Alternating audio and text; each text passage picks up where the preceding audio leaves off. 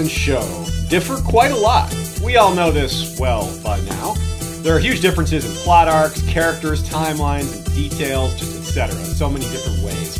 A lot of our favorite people, places, dialogue, and the like don't make the cut. Sometimes to our great consternation, however, book and show converge quite a lot on the main plot points. This episode is emblematic of that. For example, Arya's plotline will be pro- will probably differ hugely in some very important ways, but her return to Westeros and even her return to the Westerland, since Nymeria is there after all, will happen in the books too, most likely. We also know, or knew, Daenerys would eventually head to Westeros in the books. These moments are great on TV because of how cool they look, not because we're surprised. It's going to be the same in the books. We're not going to be surprised when Dany goes to Westeros. It'll be like, ah, at last, all right, this is happening. Deaths are a major area where book and show will oft differ greatly on circumstance and detail. But if you look in terms of bottom lines, if I were to tell you that Margaery, Loras, Mace, Lancel, Tommen, Pycelle, Kevan, Lord Walder, Black Walder, Lame Lothar, High Sparrow, etc. If I were to tell you all of them die in the Winds of Winter, well, first you'd say Kevan and Pycelle can't die in Winds of Winter. They're already dead. But the rest of those names, it wouldn't be a stretch at all. They're, you know, there's just, I think it's totally reasonable if any of those characters could die. So that's where book and show converge on these major points. So, in a sense, I think we're following Quaithe's vision here.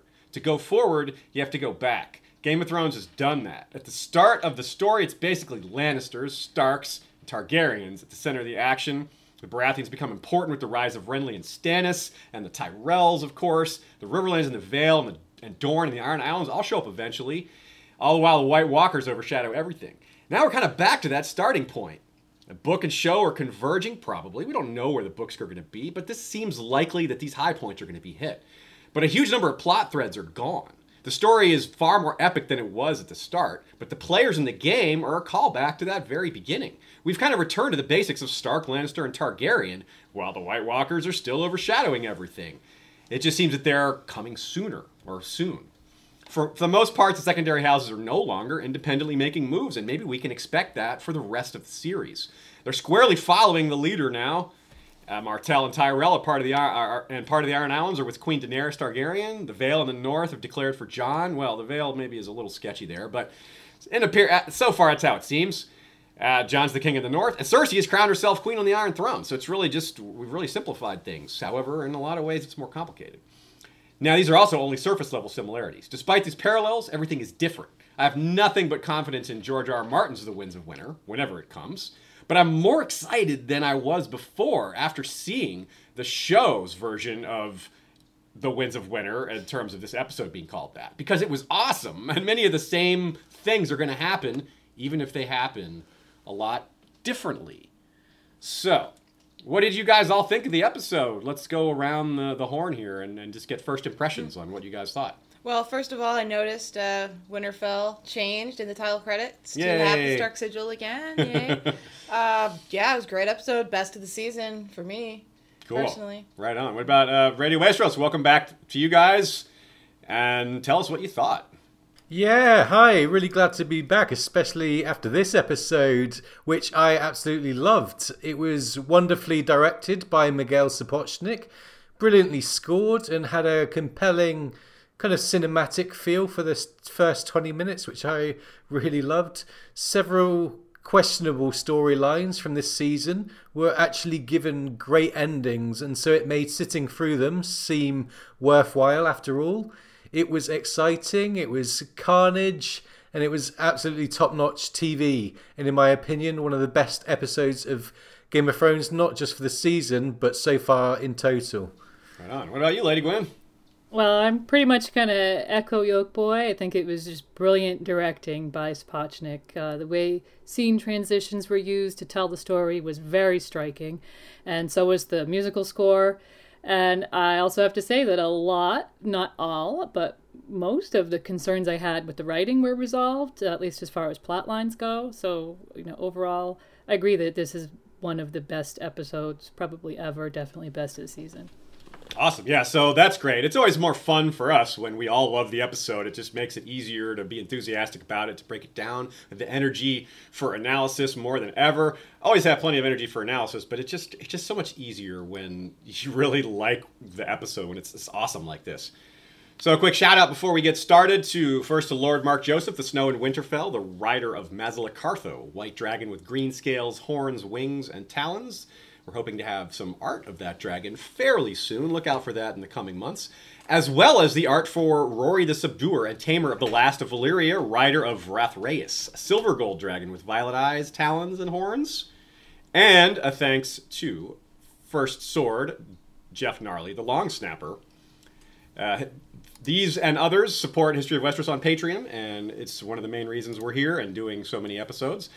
So thanks to you guys, and thanks to everyone else who's a supporter there. And also a special shout out to Sir Jeff of House Gustafson. So, one more announcement before we get into the awesome episode, and that is our wrap up. We are going to do one more episode after this one. A little wrap up episode is going to be live, and we're going to set it for Monday, July 11th. Uh, We thought about doing it the usual Wednesday, but we have some scheduling conflicts that we can't resolve, so might as well push it to Monday. Monday the 11th will be a link in the description of the episode to the Google Plus event. And yeah, and you, some of you watching on YouTube got a shot of our cat Casanova there. Many times you've seen our camera shake randomly, and oftentimes it's because of this cat jumping on our table while we're recording. What can you do? Mm-hmm. okay, so let's start with King's Landing, where the episode itself starts. And my first generic observation is the skyline. King's Landing will never be the same. No, it won't. And um, I love how the episode starts with the bell ringing from the sept. And it's interesting because we see that bell flying through the air about 15 minutes later, squashing someone. Yeah, and then we we see a lot of people dressing up for the trial. Cersei is in black. She looks different than we've ever seen her. Her her dresses are really just something else. There, it's just a whole new look for her. And well, she her character has also changed a lot uh, based on the events of recent episodes and this one. So it kind of reflects that. What did you, did you- Lady Gwen? Do you have some uh, thoughts on this, on her look and the costuming in general this episode? Yeah, I think the costuming in general was absolutely fantastic, especially in this in the King's Landing segment. Uh, I did notice Cersei, Tommen, and Margaery, and uh, even Pycelle with his Maester's chain all featured a, shoulder to shoulder chain or drape or something, which was one of many recurring visual motifs in this segment um, that worked really well with uh, Djawadi's score to tie it all together for us. What did you think, Ashay? Uh, I thought uh, it was great. I had a question for everyone though. Okay, go for it. Who was every who was the best dressed in this scene? Oh, For me, best dressed. It's Tommen with the bling that he had. That you know, stag bling really- was- really really good. yeah, that was cool. What Yeah, about uh, uh, you, Lady Gwen? I think it was Cersei. That gown really told the story. When I saw her in that black dress with that military look and those shoulder pads, I just thought, uh oh. She's up to something. I, I think the best dressed was the High Sparrow. He's very modest, like myself. You know, he's reusing his clothes like I often do. And, um, it's good seeing him. You know, the contrast to see everyone dressing up and he's there in his usual kind of um, modest. I don't know what you'd call it. It's kind of a sack, isn't it? Um, yeah, it's just a burlap sack. Also, I've got to say that as soon as I saw Cersei drinking the wine, I knew there was trouble coming for the High Sept, and as as soon as I saw that wine pouring, My pick for best dressed. Well, you know, I always just I, I really approve of, of Sir Gregor's outfits in general. you know, he just His one outfit. his his one outfit and his one horribly messed up face that we uh-huh. got kind of a bare glimpse of. His his cloak is so long and tall. I mean, you gotta have. He he just God, he's so huge compared to everybody else. It's, it's insane seeing him next to Cersei and those other Kingsguard. It's like really just. I know he's a real person too. It's like really blows my mind how large that guy is. So you'd see like a Kingsguard lineup who wore it best, and you would choose Yes, Gregor. he wore it biggest. so let's talk about uh, Pycelle and Qyburn. That's uh, where there's a few. s- A lot of this is set up, right? Where we know what's coming, and this is one of the things I was talking about it with the, with my intro spiel. That even when we know what's coming, it can be amazing when we fully know what's coming. And we're all like, I was sitting there in disbelief, like, yeah, this is really going to happen. She's really going to blow the sept up, even though we've like completely predicted it. Call, you know, it, it's been foreshadowed in the books. We talked about it a lot. It was still just just overwhelming to ha- actually face with the moment of it actually happening. And it's the tension was built by these little moments with the dressing and Tommen being stopped from leaving by Gregor, and then Pycelle and Qyburn's little scene. Qyburn is just so that look, right? Qyburn is basically becoming Varys in this scene, and Pycelle is becoming Kevan in, in terms of the books. The, the dialogue is some of it straight from the books, uh, even down to the uh, even down to the way Kevan is brought into the room, or rather, Pycelle is brought into the room, is from a little bird kind of like a, telling, "Hey, you got to come see Pycelle," and it's the same thing. He goes into Pycelle's laboratory, which used to be, I mean, which is Qyburn's laboratory, used to be Pycelle's. Remember, Cersei gave that to him, so it's it's it's very much a throwback to the books there, with just uh, the characters swapped out with the same result. Because as we know, both Kevan and Pycelle end up dead anyway. So one thing that's slightly confusing maybe is why this was even needed because Pycelle was on his way to the trial. He probably would have just died anyway. So I wonder if this is some cor- sort of like gruesome reward for him for Qyburn. You know, we see Gregor kind of getting a reward of Septa Unella. It's another kind of gruesome to think of that as a reward. But you know, Qyburn probably hates the Maesters. You know, they kicked him out of the Citadel, and you know, getting to take one of them down and seeing him die, he might take pleasure from that. Um, I'm not sure. What do you guys think? Yeah, yeah, those are my thoughts exactly. I'm sure Qyburn enjoyed it. Uh, had been so condescending to him in all the councils, all their meetings. So, in spite of his "I bear you no ill will," which, by the way, was really a line from Varys to Kevan. It was Yeah. dialog from the book. Uh, I'm pretty sure he did like every minute of it. He's like, ah, I should have grabbed a dagger myself. Am I terrible for laughing out loud when I when it cut to Qyburn's smug look on his face? I just Not pictured him thinking like checkmate. That look was really something. I, agree, I agree with you. That was.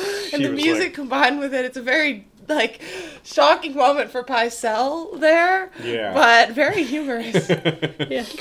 I love Pycelle's reaction to Qyburn. He's like, oh, I don't have to sit here and listen to you. Like I'm walking away before I even finish my sentence. I liked it when Qyburn said, "Sometimes before we can usher in the new, we must, uh, the old must be put to rest." And I kind of took this as a like a meta nod, because before they can bring in new plot lines, they need to put a bunch of old ones to rest, which is exactly what's going on in this episode. Yeah. For example, this this isn't really a plot line of its own, but the but Septa Unella, the Forsaken Septa, this brutal revenge of, of from Cersei kind of echoes how she is in A Feast for Crows to say the Blue Bard. Well, it's, she's giving them to Qyburn, and Qyburn does the dirty work, but it's it's kind of similar. We didn't act. It's, it's interesting. We actually see more brutality from Cersei in the books, uh, though show Cersei is rapidly catching up after this episode. You may have caught up after blowing up everybody. That's that might be enough to push her in the lead, so to speak. So, uh, this, but this thing, this scene was a kind of a surprise. I, I we, we we know that Cersei promised to get revenge, and she was powerful. But this is kind of a smaller plot point, so it's really. But I think it's important because it shows us really how far Cersei's gone and how dark she's become. Uh, what Radio Westeros? You guys did some work on Qyburn. You did a Qyburn episode, Yeah. and so you have extra insight here. Yeah, we did talk about this in our Qyburn episode. Um, Cersei sends women to Qyburn, and it's largely left to the reader's imagination what goes on. And we realised, you know, that that's where the horror lies. They could have showed it and it would have been disgusting, but actually not knowing, uh, you know, appeals to some kind of dark part of our brain, the the unknown, doesn't it? And it, it's really similar to what's happening here, albeit uh, the roles of Qyburn and Gregor are switched. Right on.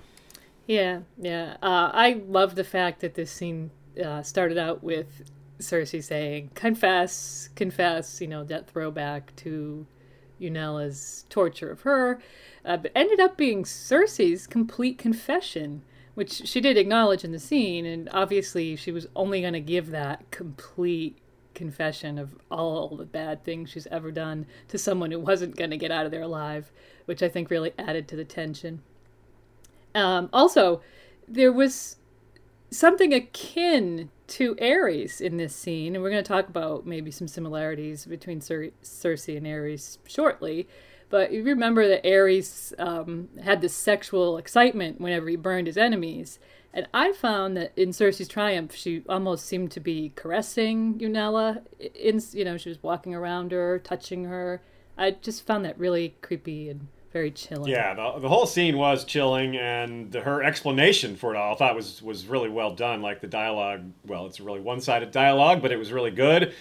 The whole I the, the calling Septa Unella out for being a hypocrite was on point. I think I agree. I think hmm. she is a hypocrite. I mean, I don't think she deserved this. I wish we'd actually means. gotten her confession. Yeah, that would have been nice. Yeah. so, but this is Yoke Boy and I. We talked a lot about. We, we mentioned it throughout the season how excited we were to see Sir Gregor in action. Well, this is not what we had in mind.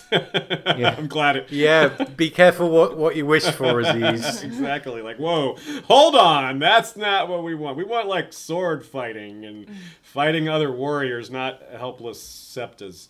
Mm. So let's move on to the trial itself. The we've been calling it the green trial along the lines of the red wedding and the purple wedding, and frankly, the red wedding and purple wedding combined isn't even close to the amount of death, the amount of major characters. Well, the amount of death, as far as t- terms of number of people killed, is, is probably more in the red wedding because so many soldiers were slaughtered. That but as far as like named characters, Think far about more. how far that explosion went out from the sept. I got to think that more people than were just in that sept were killed. Yeah, you're right. There were some people in the surrounding neighborhoods would have been killed. I can understand why the flame didn't spread throughout the city and take the whole city out because it's not going to spread through dirt streets and stone streets. And mm-hmm. you know, so it's going to find spots where the houses are close together, maybe burn all those up. But every house is going to have a street corner that it can't burn past. So I, I- I can understand why it didn't spread mm-hmm. farther. But you're right; it had to take out a lot of people. I mean, you saw just citizens blown away when you see like the bell crashing down and all that. So yeah, But before any of this happens, we have uh, Loras betraying Renly. Uh, not that it really matters, because nothing from this trial is leaving the room at all. that's true. Uh, but No, we have is- this quote from Loras where he said, "I will never betray Renly by word or deed." But Yeah, what are you gonna do? Show Loras is pretty different, and uh, you know you could call him a casualty of this culling. yeah, I think so. Yeah. Uh, Loras' show storyline, which you just indicated, has been a fairly major divergence from the books. Um, his death in the show was probably part of that larger move of contracting um, the narrative and laying the old to rest, as Qyburn said.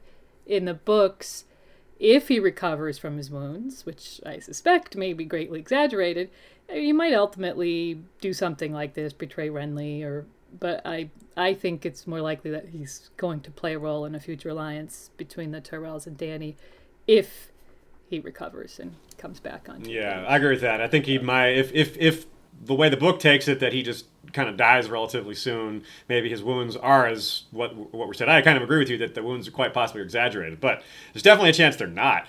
And if he dies, then that'll kind of get us to the same place, book and show, with, as far as that character goes. Of course, Tyrell family is massively different in the books, and yes, that's hard to predict. Where the it's very difficult to predict those convergences. But we could consider the possibility that both Loras, Willas, and Garlan all just die somehow, and they're kind of left in the same place. Maybe Olenna will be the last person standing in the in the books as well, with minus all the Tyrell cousins, because there's no way the entire Tyrell house is going to be wiped out in the books. That seems really unlikely. There's a ton of Tyrells, a ton. And frankly, there's probably some cousin Tyrells out there in the show too. They just haven't bothered to mention. But I mm. doubt they'll even worry about addressing it. But Natalie Dormer, this is interesting to think about, like behind the scenes and what the characters, the actors rather, think of their own characters' decisions. Natalie Dormer suggests that her biggest mistake was thinking that the High Sparrow could handle Cersei. She had been checking Cersei's moves until she was kind of taken out of action by being imprisoned. And she was working her behind the scenes thing, trying to pretend and go along with things. And she had her long term goal of getting out from under the High Sparrow. And she thought the High Sparrow had, was keeping Cersei in check. but she was wrong. And Natalie Dormer says that was her biggest mistake. So I think that's pretty interesting. Now, let's not forget that back in episode four, maybe this season, I don't remember exactly which episode it was, but Olenna just dresses down Cersei as basically like, you have no allies, everyone hates you, you know, your own family's against you. What are you going to just do? Kill everyone? Uh, well, yeah, actually, right here with the wildfire. She did indeed pretty much just kill everybody. yeah, she did. And, and let's not forget that she's more or less snuffed out her own house with Kevan and Lancel being in the Sept, and then you have the unintended consequences of Tommen's death. So, you know, really, House Lannisters down to Jaime, Cersei, and, well, Tyrion. Uh, but in trying to take a page from her father's book, she did something that he would never have done, spilling precious Lannister blood, because for him, House Lannister was everything. So I, I think her this act was more akin to Targaryen madness, obviously, than Lannister ruthlessness, which is probably what she was trying to go for. I agree. This is a lot more. This is shades of. I almost said Maris and Agor, but Maegor and Aerys. The connection to Aerys is pretty straightforward. Obviously, it's his wildfire that she's detonating, and he's the guy who wanted to do that. He loved to burn people. That's, you know, Mad Queen, Mad King stuff. Those parallels just kind of write themselves. But with Maegor, there's actually a lot of parallels too.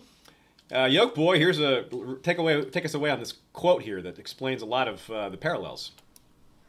Yeah, here's the quote. On the thirtieth day since the trial of the seven, the king awoke with the sunrise and walked out onto the walls. Thousands cheered, though not at the sceptre of the remembrance, where hundreds of the warriors' sons had gathered for their morning prayers. Then Maegor mounted Balerion and flew from Aegon's high hill to the hill of Rhaenys, and without warning unleashed the Black Dread's fire. As the sceptre of remembrance was set alight, some tried to flee, only to be cut down by the archers and spearmen that Maegor had made ready. The screams of the burning and dying men were said to echo throughout the city, and scholars claim that a pall hung over King's Landing for seven days. Mm-hmm. Yeah, so instead of Rhaenys' Hill, which is the site of the Sept of Remembrance, it's Visenya's Hill, which is the site of the Great Sept of Baelor. Uh, the Sept of Remembrance was replaced by the Dragon Pit.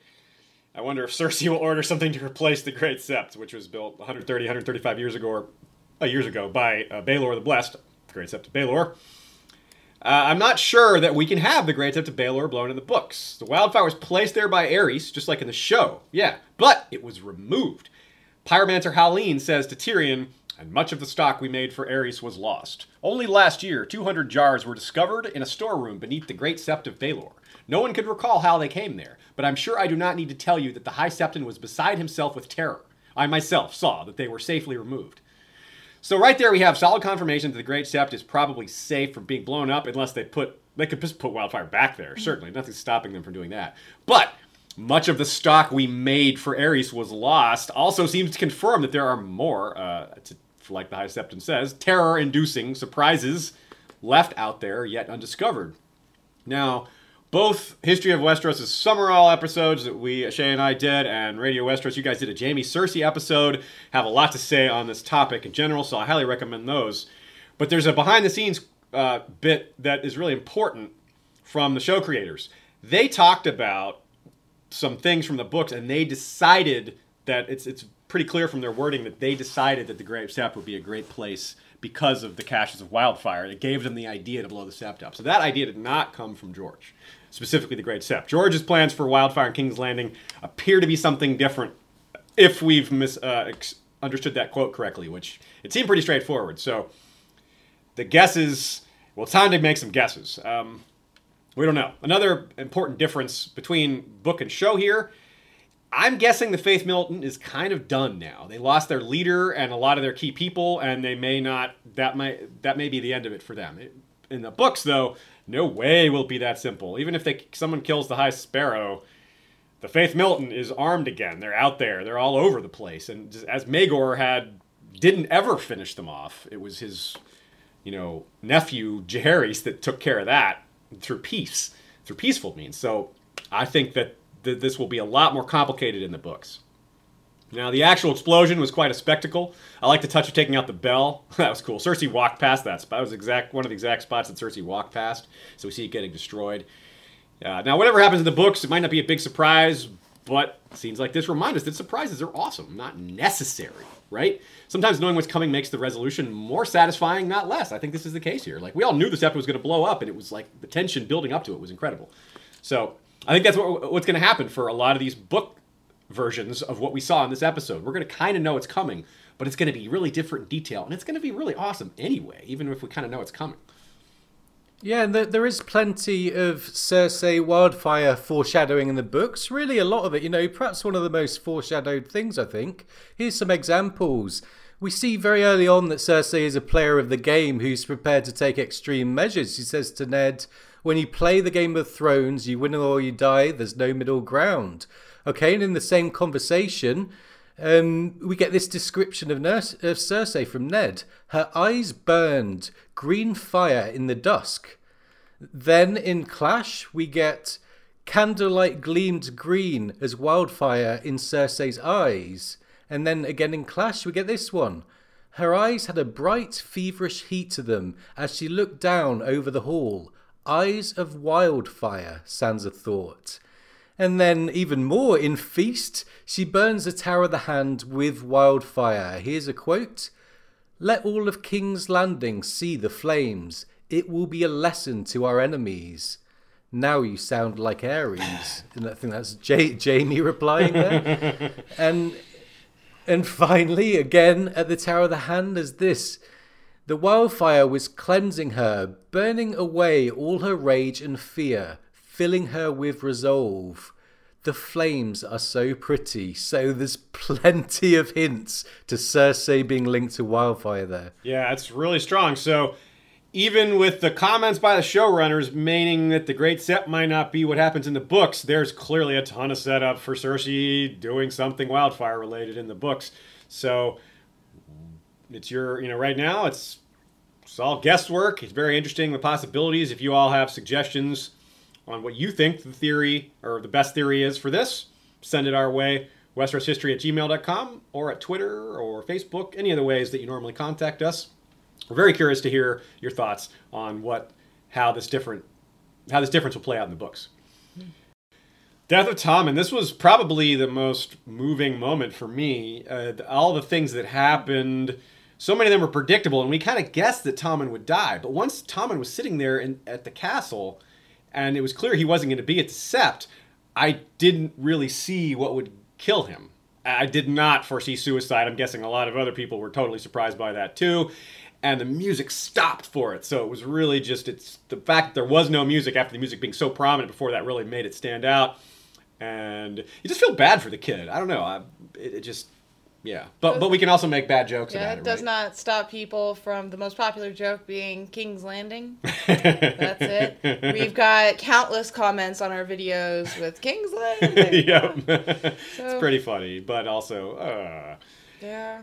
but if we're thinking about the books as we are supposed to be doing here in this review, uh, book Tommen and show Tommen are is one of the biggest character differences there is out of all the major characters. Say anyone above like tier three or tier two, depending on how you rank them. Tommen's at least in tier three, if not tier two and he's I don't see a seven, eight year old kid ki- killing himself. I just don't, and I don't see him going to the Sept. Uh, I don't see trial by combat being canceled in the Seven Kingdoms in the books either. So I think there's a lot of major differences here, but we do have that confidence of Cersei setting off the wildfire. So maybe something goes wrong. Maybe that's what kills Tommen. What do you guys think in general about this Tommen death scene and maybe how it works in the future for the books? Well, th- all those Tommen scenes leading up to it were so poignant, building that sense of inner conflict and def- despair that he clearly felt that led to that final act. He loved Margaery and his mother both. That was made clear throughout all the episodes. Uh, his, lo- his loyalties were truly torn, and if it was Margaery who led him to side with the High Septon in the matter of Cersei's trial, he was no doubt really conflicted by that. But then in the end, to see that that decision actually led to Margaery's death and so many other people's, you could see that he held himself responsible, um, and he felt like there was no way out of the situation other than the window to make another.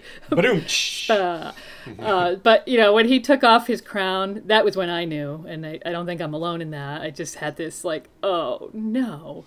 Yeah, I knew too. I was Yeah. like, my, I sat forward. I was like, "What?" And then I just yelled "No" at the screen. No. You know, when he actually did it, it was like, ah. Yeah, it was such a terrible moment. I was that's the the moment I screamed at the TV most was Tommen No. And I'm really glad that we see kind of no emotion from Tommen. He's he's in shock. He's completely confused and he just slips away quietly. There was something kind of dignified about Tommen doing this without kind of crying or breaking down. It was like a quiet resolve, I thought. I did also wonder if Tommen being left alone and able to do this was a mistake on Cersei's part. Perhaps calling Sir Gregor to torture Unella gave Tommen that window of opportunity, and no pun intended. No pun intended. Oh, come on. well, I, I would have intended that one for sure. uh, so, I yeah, I agree with that. I think that, and the showrunners agree with that too. They mentioned in the behind the episode the un, the big unintended consequence of Cersei's action and was was Tommen's suicide, and she. Had she, they say, had she been there to comfort him, it wouldn't have happened. And I, I gotta agree with that. She would have at least physically prevented him. He wouldn't have been like fighting to get past her, to push her out of the way, to jump out of the window. I think he. I, they're the showrunners, but I tend to think that he would have still done it eventually, anyways. He might a have, day yeah. later or two days later. How do you live that down? It's hard to, but the initial shock is possibly the, the what drove him. I don't know. Who knows? It's he's he's he's a, uh, a sensitive kid. You know, he definitely could have lingered in him. He could have killed himself later. I totally agree. But it, so all I guess we could say is it wouldn't have happened right then. May maybe it would have just happened later. I definitely I think that's I think that's a good point. But yeah, so it's that's that. And Cersei again, just like Tommen, shows no emotion. She's broken now. Uh, maybe not broken, but empty. And uh, we hear that also from behind the scenes that maybe empty Cersei is the most dangerous kind of Cersei. She's not. She's lost what little humanity she had. Her children were a humanizing factor for her.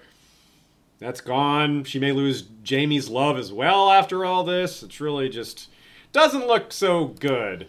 But I do like calling her Cerceres. yeah, really great acting on her this all through this episode. Just facial acting, a lot of things she did without talking at all. Like her reaction to the sept going down was that was strong. Lady Gwen, what do you what do you think? Well, I want to just talk about the uh, this the scene, her crowning scene itself, um, from Lena's costume, which has evolved a little bit from she wore that black dress, you know, in the first scene. Now she's got this also a black dress, but it's even more military looking. It's qu- almost quite shiny, armory looking. Um, and then you had the absolute silence of the crowd, uh, the foreboding kind of imperial esque uh, or almost fascist arrangement of the soldiers and the straight lines of, of everything uh, with his overhead camera shots. Uh, it was, you know, really impressive uh, scene. And the music, which I know Yoke Boy wants to talk about, also added a lot to it. Yeah, the music was fantastic once again. The tense cello from the first 20 minutes comes back, but this time, when Cersei's actually crowned, there's the classic motif from the Rains of Cast- Castamere embedded for a couple of seconds, which I think is excellent scoring. Yeah, I, I totally agree. I think this is maybe the best music the show has ever done. Not just for the ep. I don't mean this episode because I think that's a be- even stronger case. I mean the whole season. But a lot, of course, a lot of these themes have been around since season one. They've been using the same musical themes, the same bits and pieces have just been evolved a bit, and they've become more prominent in some ways. Some of them are fairly new. I highly recommend checking out the soundtrack. You can get right now. It's there's a lot of places to get it, and I think it might be even running free right now on Spotify um, for the sh- until it's fully released. I'm not sure about that, But. At the very least, listen to "Light of the Seven. That is the song that was playing during the first half. yes. So yeah, that's true. That that piano music and with the cello and everything. Yeah, that's just, that's the that's the goods right there. Okay, so Cersei being crowned in the show, I think this is a, a point that we think is not going to happen in the books. and which means that Qyburn probably won't be made hand to the queen either, which is the second question I have written down here. Yoke boy, you have, I think you've nailed the logic as to why Cersei won't be crowned in the books, and and uh, it explains what the show is doing here. Yeah, I, I, guess it is possible that she's crowned. But remember that the show has left out a character of huge significance. Aegon, or Fagon, as the case may be, is looking really good to take King's Landing. And I personally think that's a very strong possibility. But in the show, there's simply no Aegon. And so they really have to give Dany someone to fight. So I think Cersei's role as a leader of King's Landing is going to be greatly inflated going forward in the show in comparison to what happens in the books. Right. And I, I agree with that, uh, but there is some indication, like if we're trying to guesstimate the possibility of Cersei being crowned or ruling de facto, uh, there is some hints from some of the spoiler chapters that, you know, after the death of Kevan and all these other things, that she has regained uh, much of her former prominence as far as being in charge at court. Poss- partly because there's just no other people around, and, and people like Margaery are still potentially uh, being held down by the faith. And of course, Margaery is much younger in the books as well. She's she's clever, but this show Margaery is far more on top of things. I think, at least as far as we've seen. It's, it's a, book Margaery is a little less known. So yeah, so I agree with that. I think that there's a chance for it, but I think you're right that this is substituting a lot of the Fagon stuff. And even it's funny that even Lena Headey herself doesn't think Cersei can hold on to power for long. and and Nikolaj Coster-Waldau, aka Jaime, same thing. He's like, no, she cannot possibly hold on to this throne. Everyone hates her, and you know she's just she's just grasping at straws here. She's kind of like sees the moment because who else is gonna crown themselves there. Like what? Who is? There's nobody in in the proximity to the throne right now. So anyway, so it just looks really bad for her. She's stuck between two more powerful rulers. Uh, Jon looks way more powerful than than Cersei does right now, even though his coalition is maybe has some questions regarding it. Dany to the south though looks like a juggernaut. Like how something's got. So you're right also to point out that something's got to slow Dany down. There's got to be some conflict for her. Can't just be this easy. And yeah, Tyrion to young Griff in the books. Young boy, read this. T- t- this is a great quote here that I think is relevant. Yeah, this is from A Dance with Dragons, Tyrion 6. Westeros is torn and bleeding, and I do not doubt that even now my sweet sister is binding up the wounds with salt. Cersei is as gentle as King Maegor, as selfless as Aegon the Unworthy, as wise as Mad Aerys. She never forgets a slight, real or imagined. She takes caution for cowardice and dissent for defiance. And she is greedy, greedy for power, for honour, for love. Tommen's rule is bolstered by all of the alliances that my lord father built so carefully, but soon enough she will destroy them, every one. Yeah, and Jaime might be the catalyst for taking for starting some of that destruction. He's stuck with her throughout all this, but I, I'm starting to think that even he show Jaime has reached his limits. I mean, he's that moment where he's staring at Cersei as she's being crowned. He's doesn't know exactly what's happened, but he has to be realizing, wait, so Tommen is Tommen dead? What happened to? What happened to? Wait, what happened? To, he's just like his head's got to be spinning, and this is exactly what he gave up his honor for to prevent someone like this ruling. This is like Aerys 2.0. Yeah, uh, there's a reason why Jaime's role in averting that original wildfire plot was included in Bran's visions earlier in the season. It reminded us of that very, very fact. Uh, but I think this last final scene with Jaime in the throne room was a huge moment of redemption for the show, for myself personally, um, and a lot of others have wondered what happened to the rift between Jaime and Cersei that's so central to his redemption arc in the books. Well, boom, right here, we saw it in this one single scene, in, in a single look that passed between the two of them. You could see that crystallizing. And, you know, we've talked a lot about the differences between conveying things visually versus on the page. And I think this is a classic example of how a good actor and director can convey something in one subtle moment that might take pages or chapters to unfold in a text.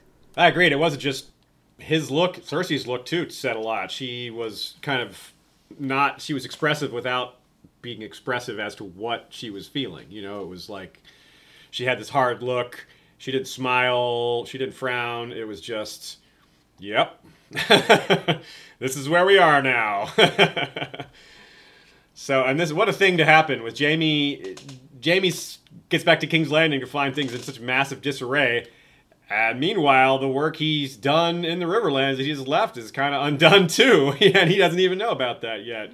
Lord Walder's victory, very short lived. It's really well done the way the scene we, we get to the scene because the, the beginning of this toast is immediately after we see Tommen jump. Walder is, of course, unaware of this dramatic change in Lannister power. He might not be so excited to be an Alistair, an Alistair, an ally of the Lannisters with Vess in mind, and ditto the dramatic change that he's unaware of that's about to come to his neck. We do learn something somewhat interesting here. Whether uh, they learned this from George R. R. Martin himself or not, we don't know. But it seems that House Frey's house words in the show are "We stand together." As Walder toasts to House Lannister, they all yell "Hear me roar!" And then he toasts to House Frey, and they all yell "We stand together." Yeah. We also learned some house words, for, uh, some words for their alliance. Yeah, that's a weird. Uh, the Lannisters and Frey send their regards. I didn't know alliances had words, but hey, right. it's pretty good. Pretty good words, I guess. so, Lady Gwyn, you had some more thoughts on this as well. Yeah, I think what was interesting about this is that Tommen jumping out that window made us think of Bran. Uh, Jaime pushing Bran out the window, or it did me.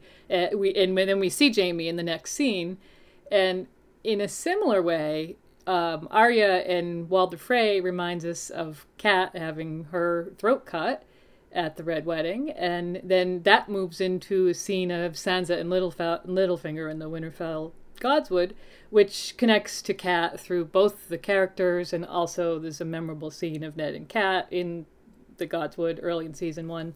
So I, I really can't say how these scenes you know, spread throughout the episode, the editing really tied it all together for me.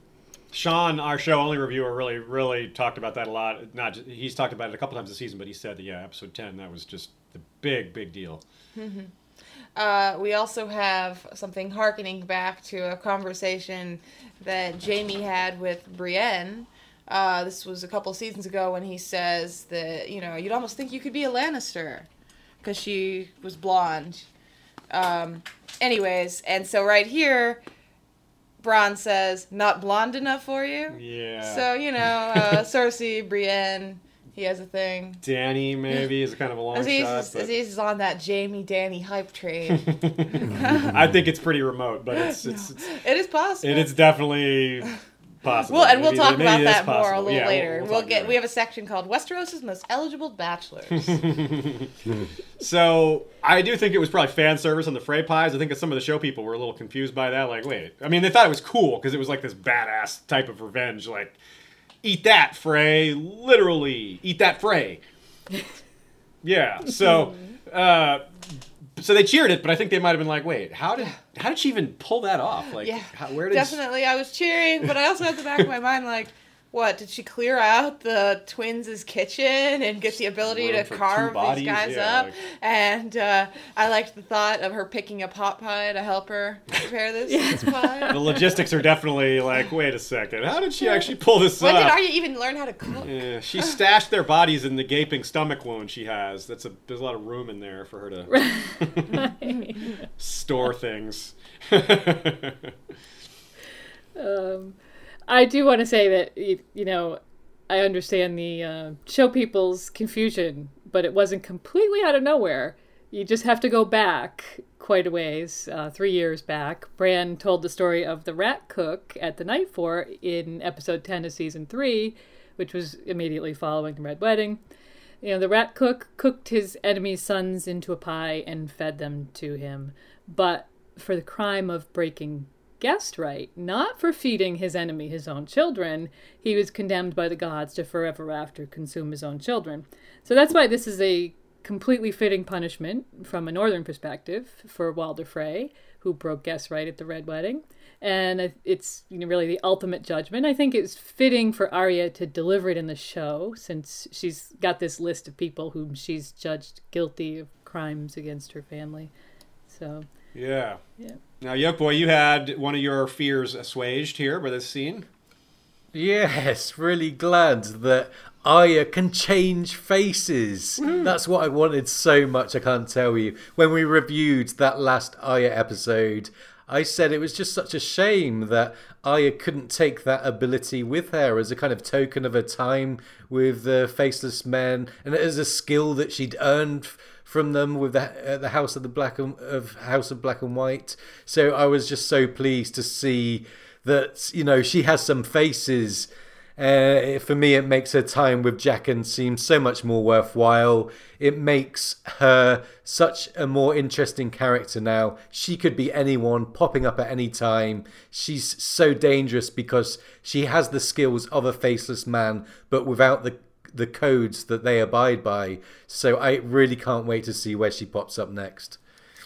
That's Yeah. very exciting. Very Yeah. exciting. I'd like to point out real quick that uh, the fan service for the Frey pies is because Manderley's meat pies are very popular in the fandom, and I'm assuming that everyone listen everyone listening to this has seen that theory, but it's not exactly the most uh, easy to read just into it in your reading. If you haven't listened to our episodes on that subject, I Mm-hmm. highly believe Radio Westeros has one where they would talk about it a little bit. Yeah, we, we talk about it in, in our Battle of Ice. And Mm-hmm. which one is it for you guys? The North remembers. North remembers? Okay, I wasn't sure. You guys have an Arya episode too, so I wasn't sure if it was part of that. Uh, so check that out if you're more curious about cooking Freys into pies. yes, there's recipes as well. oh, we even had a we even had a advertisement for for Frey pies. Oh yeah, I remember that now that you mentioned it. That was good stuff. So here's a bit of uh damn it, why not uh, almost moment here. Like uh, Blackfish, if he had just left with Brienne or just stayed alive a little longer, he'd be back where he things would be where he wanted them to be. Walder dead, you know, the the the several Freys slaughtered, and you know the Riverlands is back, kind of wide open again. Which brings up a funny question. Like Arya taking out Walder was, according to Maisie Williams and some other behind the scenes stuff, she basically went to where she knew one of her people on her list would be. She's not entirely sure where Cersei's going to be. Probably King's Landing, but obviously that's going to be harder to get to in terms of getting inside the Red Keep and all that. She was pretty sure Walder Frey would be right at the Twins, no problem. That's where he is. He's not a guy who gets around a lot. So she went there. And what's so funny about that is how big of an impact it can have. The potential for it is politically. Killing out those, killing those Freys for her was a, was revenge, but the political ramifications are pretty huge. Jaime just set straightened things out over there, and now it's mm-hmm. falling apart. We've heard in prior episodes that the Blackwoods and Mallisters were said to be in revolt. They'll be ready to join Jon, I think. They'll be like, screw the Lannister, screw this new mad queen. Like, yeah, let's go join this king in the north situation. That's probably where it's headed. So Arya just like accidentally is really helping things along that way. And Edmure's in prison there. Is she gonna let him out? I I kind of really feel like it's could be just that straightforward that she frees Edmure, but also she has no idea Edmure's even there. So I don't know. I think that's really odd. Uh, so uh, I'm not really sure. What do you guys think? You think she's gonna let Edmure out? Is that Depends on how much she was listening to conversations. People Yeah. would be talking about it. Walder talked about it. She wasn't privy to that conversation, but other people might be. That's true. He did say, well, you know, it looks he made that funny joke of can't kill your own son-in-law makes gives the family a bad name. that was a great line. yeah, that's it doesn't seem like Arya was standing close by for that, but she may have heard him say something like that or something similar like the idea of her having heard Edmure was cap in captive captivity there is not remotely a stretch. I'm sure that a lot of people would just talk about that openly. So, but I do think the political situation in the Riverlands is potentially a lot more interesting. Uh, Lady Gwen, what do you think? Do you think that they're going to declare for the king in the north? I would expect so, especially if Edmure is freed and retakes Riverrun. I mean, they're certainly not going to declare for Cersei. Um, so it you know it looks to be shaping up sort of like this in the books as well, although by a somewhat more complicated path. eh, But definitely wouldn't surprise me if we now see the Riverlands and the Vale together with the North, which is kind of where we expect things to land at some point in Winds of Winter. Right on. Okay, let us do a quick shout out to our Patreon sellsword captains who get their names mentioned every three episodes or so. First off, Peter Blaze of the Emerald Isle, captain of the Werewood Wanderers, to long lives, quick deaths, cold beer, and warm women. To Dagron, Marshal of the Axe, captain of the Red Tide, resistance is futile. Garion Pike is wielder of Grave Embrace of Valyrian Steel Axe, and he is captain of the Iron Wave. Iron's kiss is eternal. Also, Chiron Calsbane, captain of the Stone Shields, whose motto is The Torrent Breaks Upon the Stone. We have Captain Kithik Deadeye of the Scarlet Longbows, pierced by darkness. We have Jael, captain of the Burning Shadows, Victory in Ashes. And we have Ker Bouchard, captain of the Walking Drum, whose motto is Yol Balsan, which means May there be a road. Now, you can sign up on Patreon and get a cool motto or title like that if you want. If that's not for you, you can always make a straight PayPal donation. Go to our website, historyofwesteros.com. There's a donate button at the top. Give whatever you feel is necessary or that you're able to give. And if you want to get a shout out, just ask us and we'll give you one. Hmm. All right, so let's go to the north. Big, big stuff happening in the north. There's so much to talk about here. A lot of things, a lot of new plot lines set in motion, a couple things we didn't expect, a couple things we did. We'll start off with Jon, Melisandre, and Davos because that is, I believe, the first scene we see. Yeah, Jon isn't yet king in this scene, but he's kind of being treated as the de facto leader. That makes some sense. I mean, he's the victorious, heroic battle commander, and he's a proven leader before that. Davos and Mel know him better than they know Sansa by a long shot. Davos has already been following Jon for a while, so it kind of makes sense. He's the commander, you know, from his perspective. They, but still, it's interesting that Jon is the one to give justice here, not lady, of, not the Lady of Winterfell. Um, Interesting.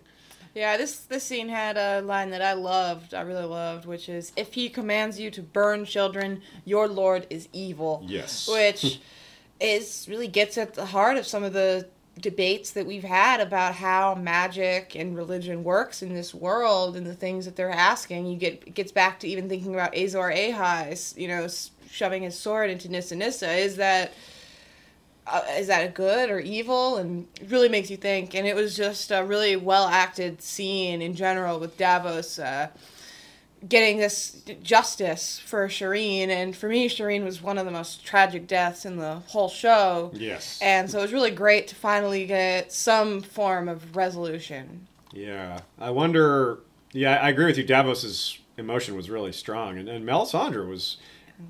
Her acting was great too. Carice's acting was great. She was she she looked guilty. I mean, she didn't look like she defended herself, but she wasn't like, what other choice did I have? She you know she kind of danced Yeah. around it a bit. But what did what did you guys think, Radio Westeros? Young boy, what did you think? I think it's always interesting to compare Mel and Davos. So great to see them in a scene together. They start off in the story as the two opposing birds on Stannis' shoulders, and here's really the climax of their inherent incompatibility with their worldviews and personalities and so on. Here, not only does Davos learn of Mel's part in the burning of Shireen, but also Stannis's too. All season, we've seen Mel doubting the Lord of Light, her god who has proven somewhat unsound, and you know, it's really confused her. But now Dav- Davos must have a similar confusion and regrets about his role with Stannis, who, in, in effect, was his god for so long, you know? So it's interesting to see the similarities between these two characters, and uh, yeah, it was a it was a great scene. As as Ashea said, it was acted superbly. Maybe they should take on uh, do Septa Un- Septa Unella's play and take on Sir Gregor as their new god. or not. No, let's not. or do not, or not. I think uh, you know Mel. Like, uh, you've all- said Mel sort of lost her. Uh, she's lost her confidence in this in this uh, season, but um, you know she she kind of had a flash there when she half-heartedly or defended R'hllor and tried to justify what she had done, although you could see it wasn't quite up to her old standards of fanaticism. But Jon just didn't buy what she was selling, um, or or he would have let her stay, you know. But I think what's important is he he owes her the debt of his life, and so he allows her to leave and sends her south, banishes her.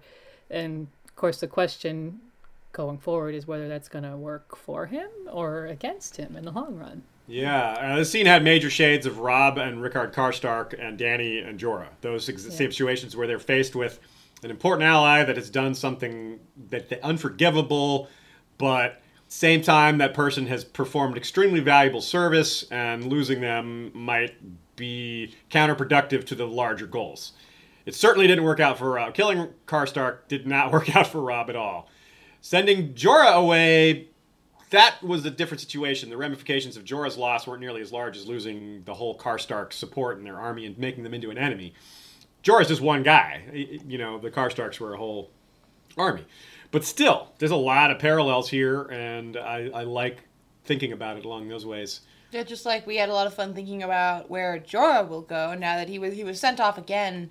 Now that, but you know, in an amiable way. He's yeah. welcome back at this point, but we wonder where he'll go, and I wonder where Melisandre will go. Yeah. I gotta think that she might just she knows about the Brotherhood. They welcomed her, and Thoros is there, and that leads us into her interacting with Arya mm-hmm. potentially. Uh, if we think Arya might interact with them, and Sandor Clegane and of course Dany. Yeah, Dany is an interesting possibility. She's already got red priestesses. We're not really sure whether some of those red priestesses are in that armada or not. It's not clear at this point. But Dany's familiar with red priests, uh, red priestesses, and certainly so is Tyrion at this point and Varys, although they aren't exactly in friendly towards them, especially no. Varys. So this is really kind of hard to predict, I think. But the thing about Arya is important because back in I think it's season three, when Gendry is sold to the Brotherhood, sold from the Brotherhood without banners to Melisandre, she says to Arya that we will meet again. The pro- so that seems like a good place to hang our hat as far as immediate expectations.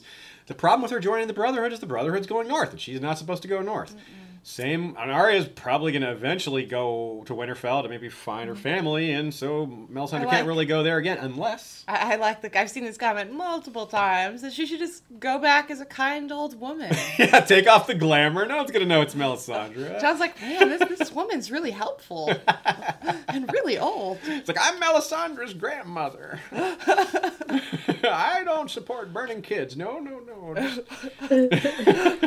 I would never do that. so yeah, so that's so Melisandre, big open question. That's a good like semi cliffhangery ending with a lot of possibilities. It's not a cliffhanger, but it's a very open mm-hmm.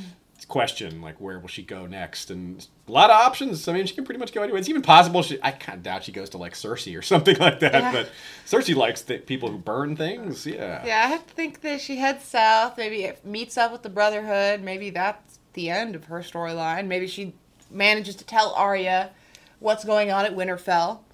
And mm. maybe Arya decides to let her leave, but Melisandre will get the news of Daenerys. I have to think that I think they'll meet up. Yeah. I really don't think Melisandre's story is going to be over before the White Walkers attack. Yeah, and, and we've even talked about in the books how it's a bit crazy that Melisandre still isn't aware of Azor Ahai, because, you know, both show and book have played up Dany's role as Azor Ahai, and I I back that. I think she's. We'll talk about it more later, but I think she's more clearly checked off the boxes of the Azor Ahai prophet than anyone else by by a good margin. And certainly, a lot of the characters in the story believe that she fits it best. But Melisandre and Thoros in the in the books don't know that she even exists to this mm. point as far as we know. And she's literally the savior like the the jesus figure of their religion you know come back to earth according to the high priests of that you know the people in charge. So it's kind of funny that they're not even aware of her existence. So mm. it's got to happen at some point like you say.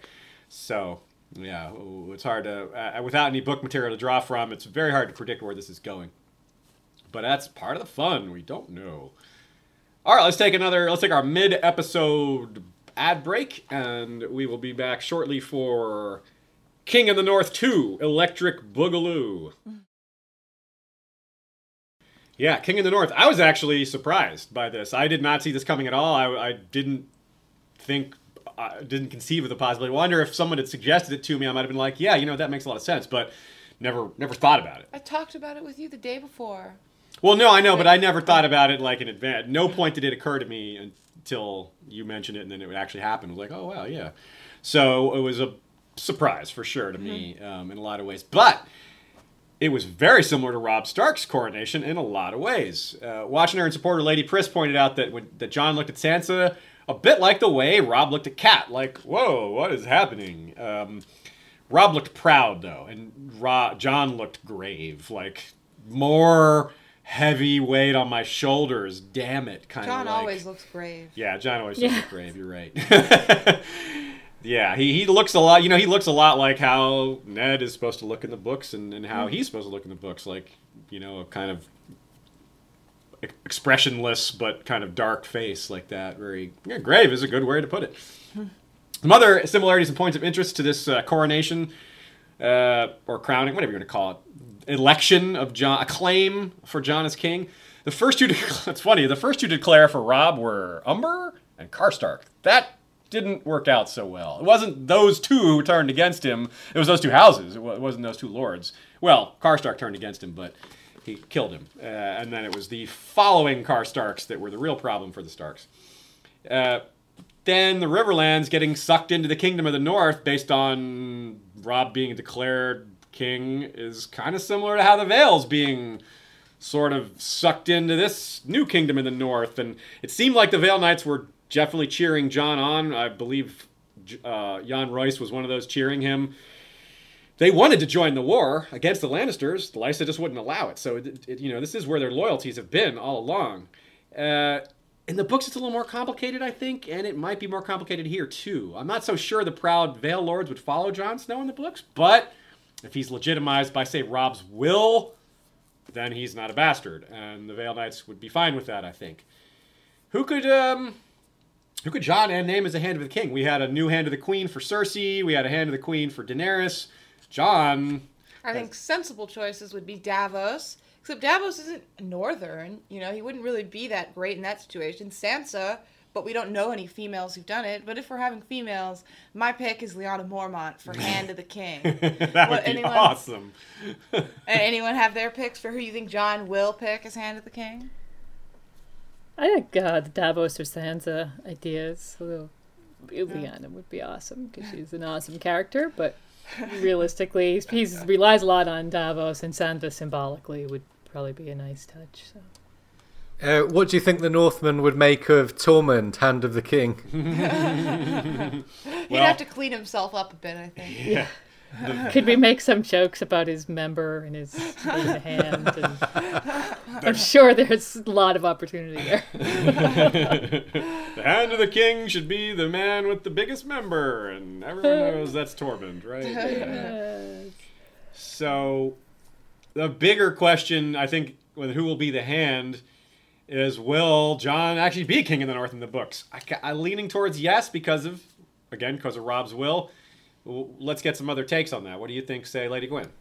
Yeah, I think, you know, according to the GNC collection of theories, yes, he's been named Robb's heir, and various factions are working to support him, according to you know some of this analysis. So even though at the point at this time Jon is ignorant of all of it, uh, He's dead at this time. kind of dead. Yeah. he's got that. But even leading up to that, he had no idea it was all being done sort of very, uh, very much behind the scenes. But yeah, I definitely think that's where it's going. Yeah. Yeah, and I do also wonder about how they'll react in the books if they find out Jon is dead and if he's raised from the dead. Will that impact their whether they feel him uh, to be worthy of kingship? I imagine so because he'll probably have still done some like things to prove it and to you know maybe defeat the Boltons or something. I don't know what he's going to do, but if he was if he was raised as a white the white wolf.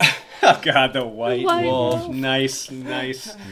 Uh, so it is a little hard to to see how this will go. Um, but one thing that's certainly being set up is this conflict between him and Sansa, which is going to be pushed by Littlefinger.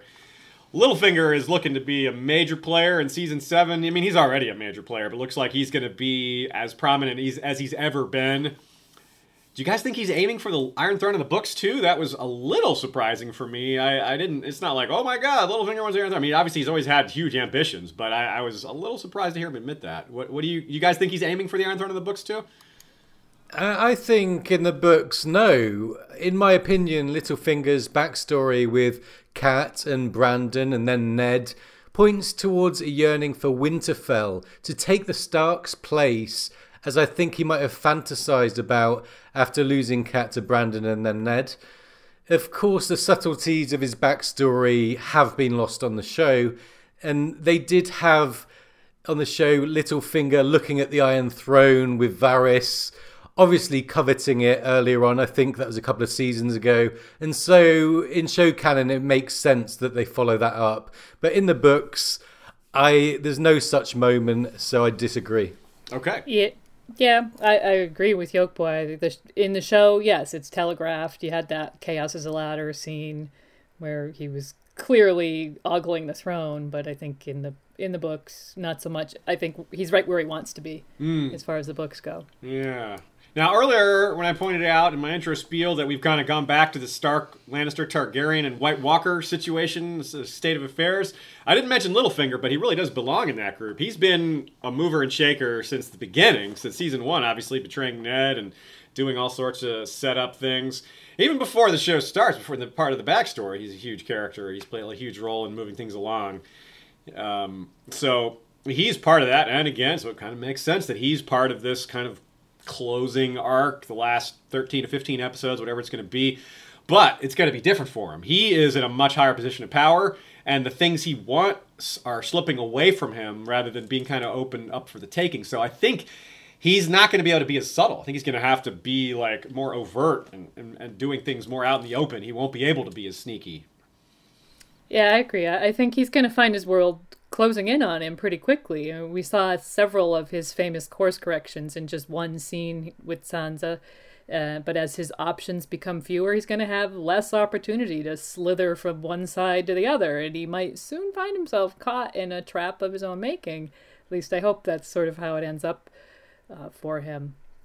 The other thing I noticed about speaking of him and Sansa is that he had these sort of significant looks during Jon's acclamation that he threw her way. Starting with one that was sort of like a wry grimace, oh, I got that wrong, because he had just asked Sansa, who do you think the North will support? You know, me, uh, the trueborn daughter, or a bastard? And then they claimed the bastard. So, but it, it sort of developed over the scene to uh, many more loaded glances, which were clearly aimed at sowing discord. So Yeah, that uh, we certainly got a lot of questions and comments on what did that look mean, passing between those two, and I think there's a lot of fair interpretations there. But I think bottom line is, Littlefinger's going to be trouble, and Sansa may be convinced of some of the need for it. She may, you know, she's still doesn't necessarily fully trust Jon. Jon doesn't necessarily fully trust her. They're family, and they have, you know, we know that neither of them are uh, likely to do anything dangerous to the other, but you know it's it's different when you're in the moment like that. And Littlefinger is really good at playing on people's fears and manipulating people, and it really depends.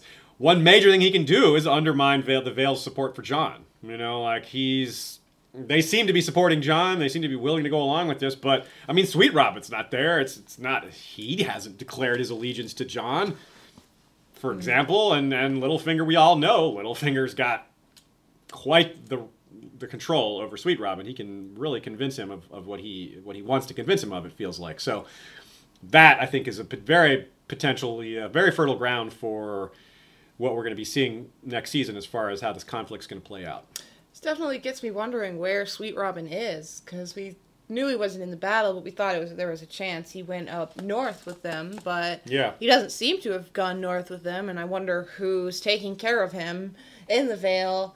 And when we talk about where Dany might land later on, it definitely I don't think it's the Vale in the show, but it definitely has me thinking that if Sweet Robin's there, she could sweep up with him. Yeah. the dragon. Absolutely. Uh, the Vale is, we, we certainly listed the Vale as one of our few possibilities for where Dany could land, and I think that remains open. I don't think it's near the top of the list, but it's on the list for sure. And, you know, uh, another thing people have been asking us about is why is Jon ahead of Bran. You know, uh, Rickon's dead. Everybody knows that. Why is he ahead of Bran? They they both know Bran is alive on their own. Sansa didn't have to tell Jon Bran's alive. They both learned it separately. Jon learned it through Sam, which is very different from the books, where Sam doesn't tell. Sansa, of course, is nowhere near. Sansa doesn't know Bran is alive in the books either, so that's just a. She's not even in the North in the books. There's no, there's no comparison there. so, here's why. It's pretty simple, honestly. I think sometimes we we think the laws are stronger than they are. They're, the laws are always just just guidelines in, in a situation like this where people have armies and when someone can a king can just be acclaimed by popular demand or you know like basically what happened with Jon. They they're naming him king partly because of his blood but mostly because of him being the war hero, the guy that stopped the Boltons. I mean, that's the main reason they're. I mean, it's it's not a lot different than Renly coming before Stannis. It, it wasn't legal, but a ton of people went along with it because they just preferred Renly. And it caused him issues. It did cause major issues. You're right. So, and that that could be a problem here. Although I don't think Bran is going to cause the same problem Stannis is. Good. Stannis isn't going to be like, you don't come before me. Bran's probably not going to be like, I should be king in the north. Uh, I, I, don't see Bran being a, a, rebel to Jon's cause there. Mm-hmm.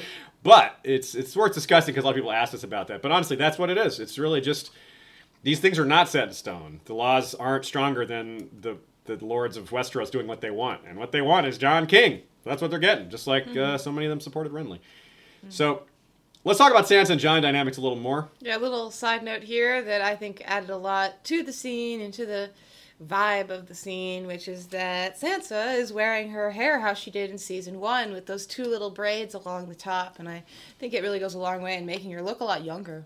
Mm-hmm. I agree. It did. I, I, I caught that too. I didn't realize it was the same braids as season one, but I caught that it made her look younger. And uh, I recently rewatched the first two episodes I think it was last night actually. I watched the first two episodes, and it was pretty fun to watch them. They were they were you know just to see the feel, the difference between the show and, and books there, and uh, the way people looked and everything. It's it's kind of neat to go back and look at those uh, look at how season one looked. Okay, so how about some predictions from you guys? Uh, Yoke boy, you first. What what do you think's going to happen here with, with Littlefinger and Sansa and Jon and all that? Okay, I think that there's got to be some kind of danger for Jon's, you know, on on a right in terms of writing. Okay, so I think Littlefinger will try and set Sansa and Jon against each other, and I think that it may work in the short term. And Sansa's a bit confused at the moment; she's not really sure, and she might go along along with Littlefinger's kind of schemes. We might get a rift between the two. But I think in the long term, it's going to work against Littlefinger. And I think one, one of your watching has pointed out that if Sandor arrives in the north, then you know he's got a lot of dirt to dish dish up on on uh, on on Littlefinger, and you know his whole plan could backfire. I think that's a really good theory. Yeah, I agree. I like that one a lot. Yeah, I like it a lot as well, and I think that it won't work in the long term for mm-hmm. Littlefinger. But I also hope that it doesn't work in the short term for him either, because as Sansa said to Jon, only a fool would trust Littlefinger. And I really hope she keeps that in mind and isn't swayed by. I don't think she would be swayed by his declarations of love, but I think she might trust him a little more. And if he's advocating her side and sways her, I think she might put too much trust in him. She might try to make use of him, thinking that she can control the situation, and it yeah. might, you know, be too much for her because Littlefinger is well, he's Littlefinger, you know, like it's like it's like that all. It's it's it's sort of like that that book. Um, mention of how magic is. It's like sorcery is like trying to wield a sword without a hilt. You know, you mm-hmm. cut yourself as much as you may cut other people, and that that's the kind of problem Sansa may be faced with if she tries to ride the Littlefinger train and drive it herself. Because yeah, no, he's got other ideas. Mm-hmm. Lady Gwen, what about you? What do you think is going on here? Well, this may not be the most popular prediction or opinion, but I got a Jon plus Sansa vibe from this show. Uh, their first scene together started with her declaring that he's a Stark to her, and she offered an apology for not telling him about Littlefinger. And it ended with this very tender kiss of Jon to her forehead, and you know, it, it was pretty much brotherly, but it, there could have been something more, I felt like. And then you get this framing in that scene in the Great Hall. They're sitting at the table, and they just looked for all the world to me like Ned and Cat reborn sitting there. So, in between those two scenes, we got the reveal that they're not actually brother and sister after all. So, you know, looking at the Stark family tree reveals that there are several instances of incestuous Stark marriages, the most recent of which was Ned and Lyanna's parents, who were cousins of the same degree as Jon and Sansa, although a generation removed. So, you know, these types of things have happened before in their family. They seem to be designed to hold the dynasty together, and I could definitely see that happening here. Yeah, definitely. I definitely see that vibe as well between them. I don't really want to see that vibe. I feel kind of weird to be looking at two people raised together, but I get some tension. And I also can't help but think of the 1993 manuscript that George had, where there was a romance, um, a little bit of a romance between Jon and Arya. So Right. there's a little bit of shades of that, and it really would just tie it up so neatly for Jon and Dany. I mean, for Jon and Sansa to get married, and it would also cause an issue with Dany just swooping in and marrying Jon Yeah. eventually. If We that can happens. avoid that. Yeah, Right. that'd be nice. Which is another another one we don't really love to think about. Yeah. It's also I should say that the Jon and Sansa is telegraphed in the book. So they're in some of the Sansa chapters, the way she sort of thinks about him uh, as she's Alayne. Alayne. Uh, it's it, it just wouldn't surprise me if that's where we're going. So So to get to the same place in the books, we would have to have Rickon's death there as well. And maybe I mean the circumstances probably can't be the same. Even I don't think he could be killed by Ramsay the way things are right now. It's really hard to figure out how that would work. But it could still happen if Rickon is dead, and then it's Sansa and Jon are the two Starks left standing, with Bran just you know off in tree land beyond the wall. So yeah, that that is very interesting. I agree. I, I think it's a possibility, and I think it would be preferable to Jon and Dany because that's just too kind of perfect. Although they could do it in a way that isn't so perfect after all. But yeah, it's got to be considered very possible. Mm-hmm. All right. So speaking of Bran, we've talked mentioned him a few times. Now it's time to get to Beyond the Wall and to talk about some of the factors that make some of these Sansa Jon things more likely, which is the reveal of the fact that they're not as closely related as, as they think right now. Uh, like to see, uh, first of all, Benjen dropping them off the heart tree. Where this is the same heart tree where Sam and Jon swear their vows. You can see the wall in the background; it's not far away. Uh, so that means they'll be arriving at Castle Black, most certainly. The, maybe the first episode of next season or something like that. And doesn't look like Edd and company have had any trouble in the interim while all these things are happening in the north. White Walkers are waiting for winter to be like more coming, or maybe they're making it happen. That's not clear, but winter has arrived, you know, in this last episode, so that's probably you know just now happening. Uh, but book, let's stay on Book Benjen for just a minute longer. He says, "I'll do what I can for as long as I can." I really like how he delivers that line. Uh, but I really wonder, a Book Benjen, if he's going to be anything like this, does he seem? I mean, maybe it seems fairly reasonable to think that maybe this will be fairly similar to Benjen's story, even though he's not Cold Hands. Uh, but where magic is concerned, the possibilities are just so wide open. I, I don't, I don't know. What, Lady Gwen, what do you think? Yeah, I think I think you're right, and uh, you know, it occurred to me recently that these Benjen episodes would have been written before the Benjen is not cold hands uh, manuscript page came to light. So this storyline could have been D and D's interpretation of the books. You know, depending on how we don't really know how much micro detail, because really this is, in the grand scheme of things, kind of a small detail.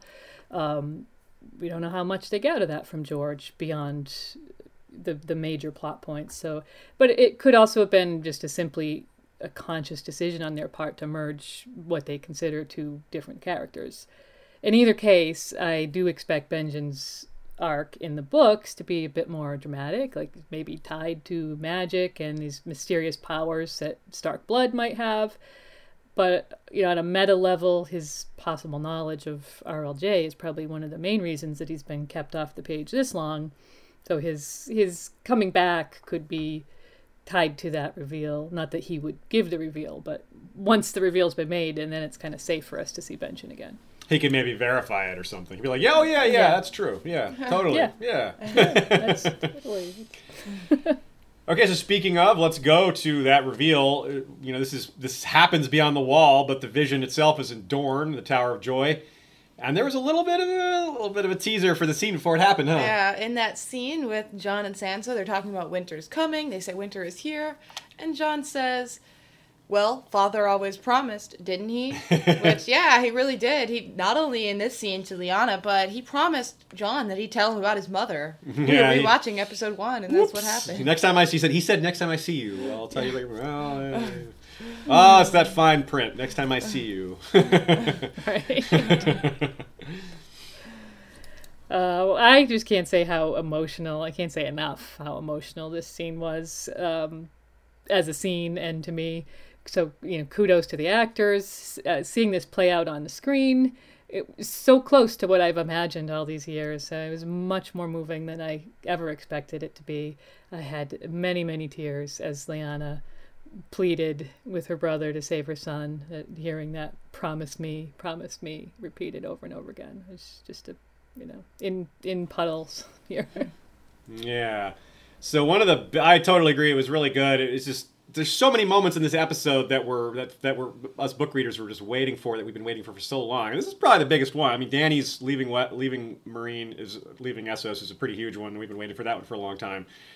Uh, but this is really the biggest one, even though it what there was pretty much no surprises in it. it it's it's just one exactly like the, the Great Sept blowing up. We knew it was coming. It was still amazing to see. It was crazy to see play out, and it was just really good. Now, the whisper. This is a big point of interest. She, she, what does she say there? I think part of the reason it's garbled is because they want to focus on Jon not being Ned's son. That's where they want to focus on, and later they want to really focus on who he his father is instead, and showing that he's a Targaryen in some way. So that I think is maybe what they're doing here, but it's it's not clear. We'll, have to think about it a little more. Yokeboy, what did you think about what he was saying there, like the real the real name and all that? What what, what did you get? Out of that? Okay, so I've got a lot of audio editing equipment and stuff like that. I'm really into it, and I analyzed it, and the audio was overdubbed onto the picture, so they recorded the audio separately. And it, it says his name is. Then we actually lose all audio. There's just no signal, uh, and then it says if Robert finds out, he'll kill him. So I think that the name is intentionally garbled. So there's very little point in kind of lip reading or looking at the audio like I did is pointless. They, they've done this to completely obscure it. There's just no clue there. It, it's it's purposefully obscured, but I, I would suggest that it could be a two syllable name just because uh, I was considering the timing of it. But beyond that, I, I, I would say that you know it's impossible to tell is my verdict. All right, Lady Gwen, what do you think? Um, what do I think? I think that uh, there are several hints at it being Aemon, um, not the least of which is Jon's recollection from Storm of Swords, playing at uh, Heroes with Robb, where it says he often called out um, Prince Aemon the Dragon Knight. Um, but in general terms, Lyanna choosing a Targaryen name really makes the case to Dead that this child was both special and wanted, not the product of rape after all. And then, if it's a name like Aemon, which has been borne by several notable Targaryens, but not as yet any kings, it would probably be very fitting for this child who is going to be unique in Targaryen lineage. So Yeah, and in in book canon, can I just say, just for those that didn't know this, that Georgia said that Ned named Jon. So this is why it opens up the possibility that Jon originally had a Targaryen name.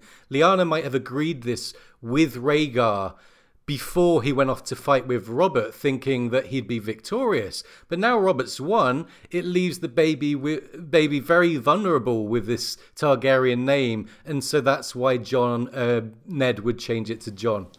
Yeah, I, I think that there we've seen suggestions of Jaehaerys, of Aegon, of a lot of names. I like my personal theory, Yeah. uh, which is that Rhaegar just assumed it would be a female. That's why he would never get married. And Jon's Jon Visenya Snow. Mm, Visenya. Yeah, well, you think about it, right? He's trying to maybe duplicate the Aegon the Conqueror situation. He already had a Rhaenys and an Aegon. So that's one reason why Aegon doesn't make much sense, because Rha- Rhaegar already had an Aegon child, and that ki- kid wasn't dead when this all happened. So it'd be really weird to name another of your kids Aegon. So Unless you're George Foreman. Yeah. yeah, yeah, you- yeah, Rhaegar Foreman. If he was, if it was uh, Visenya, then Jon would be named Viserys because that's surely the male equivalent. and there was already a Viserys too, so that would be weird. so I really like Aemon. I think Aemon is my top pick as well. And I I don't think I agree with you that it looked like two syllables. They could easily be playing with us there. I really tried to like move my mouth the way she was moving her mouth to try to figure it out, and I just I'm like, eh, eh. and I I His don't think she was saying Jon. I think I think that's what she said. Really, his name is Baby. so yeah so that's really good and i think that's just a reveal they're saving for later and that's going to be a lot of fun when they we finally find out what his real name was. And i imagine it will be the same in the book and show. His they're not going to give him a different name in the books or in the show that they didn't give him in the book. I mean they could they could definitely do that but i really doubt it. This is one of those things that they'll probably do the exact same thing because it would be kind of weird to change. The other reason i like Aemon is because there's a ton of aegon Aemon pairings in the Targaryen family tree. There's a lot of Aegons that had an Aemon as a brother, and a few Aemons that had an Aegon as a brother, and a lot of times they were twins. Obviously, that's not going to be the case here. Speaking of twins, there weren't some. there was one baby. Finally, these silly theories of the, the series that Star Wars is Game of Thrones have died, uh, at least in the show canon. Uh, some people will still hold out hope for book canon, and you know, more power to you. I, but you won't find any support here. No, and the baby was a boy, and he was clearly not Robert's son or Ned's, for that matter. So, you know, many theories were laid to rest right there. yeah. Yeah, yeah. I will say Uh. that I was really surprised. I've still seen so many comments were like, wait, so is Ned Jon's father with Lyanna? Wait, is Robert Jon's father? I'm like, you- I, I, I don't like, I just don't Robert get it. will kill him. We actually had he's 'Cause- my a book reader watching it with us who was like, wait, is Jon the son of, of Rhaegar? And he was really confused. He was also drunk, so. Yeah. That's what it takes. um, so was another uh, important side detail was that Wylla was that the nursemaid that we got a clear shot. of. There were two nursemaids there, but one of them was featured a lot more than the other. It was clearly she Dornish. looked Dornish. Yeah, yeah, definitely. Yeah. Yeah, I think that it was. This is, you know, the wet nurse who was claimed to be Jon's mother, but then stayed in Dorne while Ned brought Jon back to Winterfell with him. She's mentioned by Ned to Robert, kind of reluctantly in Game of Thrones, and then again by Edric Dayne to Arya. Uh, fans have long speculated that she was at the Tower of Joy with Lyanna, since we can guess from the narrative that there was more than just Ned and Howland. But that's not to say that this isn't simply D&D coming to the same conclusion that fans have, since we don't know, like I said earlier, we don't know how many of the smaller de- details have been confirmed to them. But I think it probably was Wylla there. And by the way, that's another fun fan theory laid to rest. One of my personal favorites, the fisherman's daughter theory, which whimsically suggested that Wylla was the actual fisherman's daughter mentioned by Lord Godric Borrell in A Dance with Dragons, who tagged along with Ned for the entire course of the rebellion before settling in Dorne and sending her son off to Winterfell. yeah, so that's really neat. I wonder if they're going to talk about that- that. And by the way, as I said, I rewatched the first two episodes. There, when Wylla's mentioned in episode two, I think it is. Maybe it's one. I forget. It's either end of near the end of episode one or the beginning of episode two. So, yep, they've been uh, they've set that stage for a while. Even the show thought well ahead on this, or they knew they'd get to this point, or both. Uh, so that's cool. Good job there. Um, Dawn leaning on the bed rather prominently there. Many people are seeing this as some sort of Azor Ahai thing, and I really, honestly, I don't get it. I don't think that it's it's wrong to think of Jon as Azor, Azor Ahai so much that I think that Dany clearly fulfills the prophecy way better than anyone by a lot. And here's the quote. Here's the the Azor Ahai quote: "When the red star bleeds and darkness gathers, Azor Ahai shall be born again amidst smoke and salt to wake dragons out of stone." Okay, so pretty much none of that is in this scene. Dawn is not a red star; it's a white blade, presumably forged from a white meteor. You can say there's maybe some salt from Ned and tears, but there's no smoke. And waking dragons from stone, like Dany has done that. Clearly, no one's even remotely approached that, uh, as far as I can tell. I, I mean, any she's literally done that. Uh, and she was kind of reborn amidst salt of her own tears and the smoke from the pyre. And the red comet was visible. The red star bleeds. So Dany just like pretty much perfectly checks that box off. Whereas Jon, it's you really got to stretch and kind of contort the logic there to make it work. And I just don't think it does. So I think a lot of that comes from people just not looking up the prophecy before co- thinking of it, and they Exactly. remember it as the falling star. The falling Oh star. yeah, the star part is it's the red star bleeds, and that's really important because the dawn is.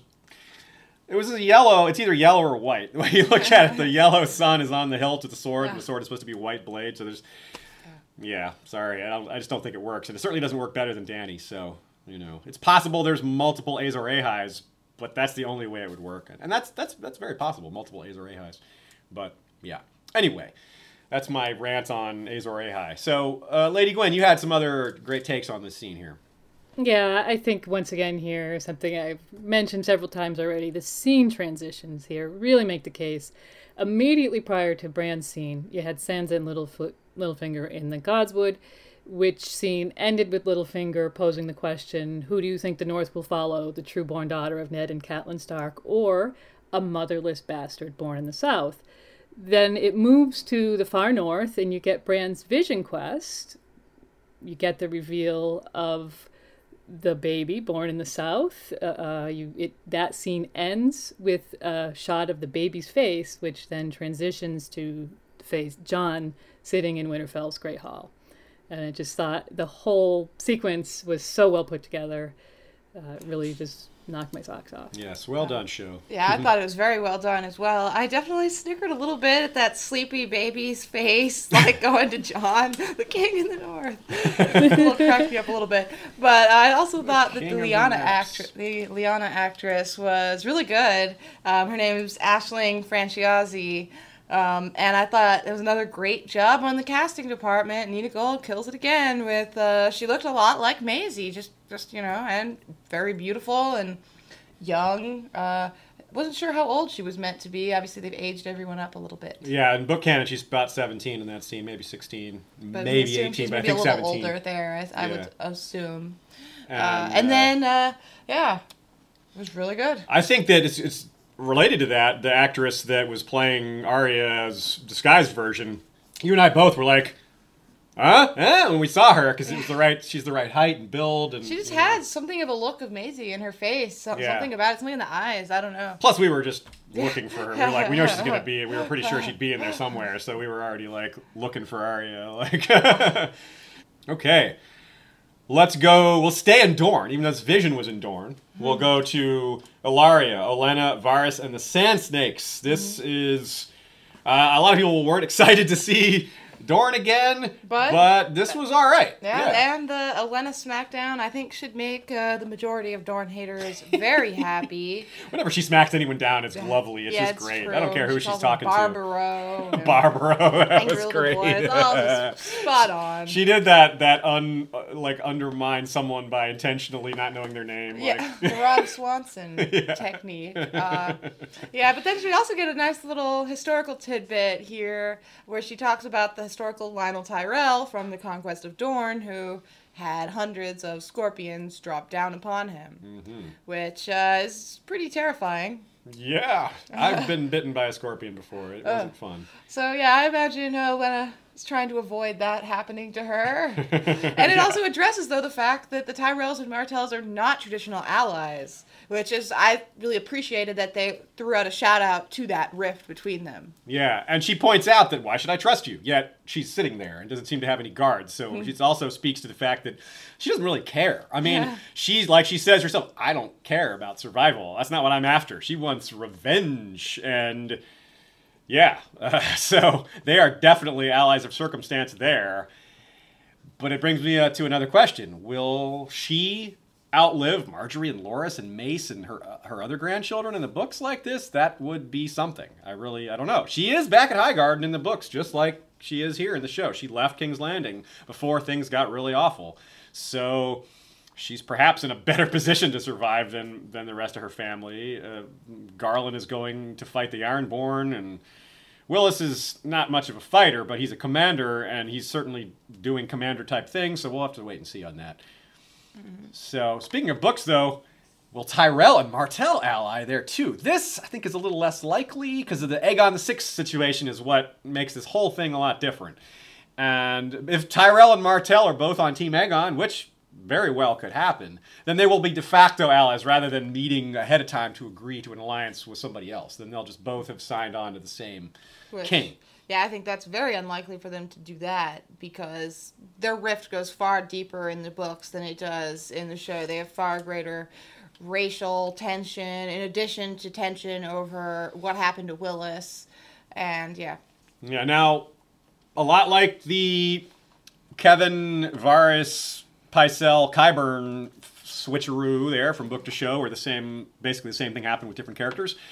We're getting Doran's speech to Arianne at the end of Feast in a in a way. It was kind of divided amongst like three different or two different people. Yeah, I really laughed a lot when again at Varys' entrance. Yeah, that was a little It was weird. a little dramatic. I like to picture him hiding behind a little bit of shrubbery, waiting for that bell to ring, and then he, he's ready to make his entrance. Yeah, that was pretty neat. But it, just, it was it's the exact words from the book though. It's so and what is my heart's desire, or what is our heart's desire?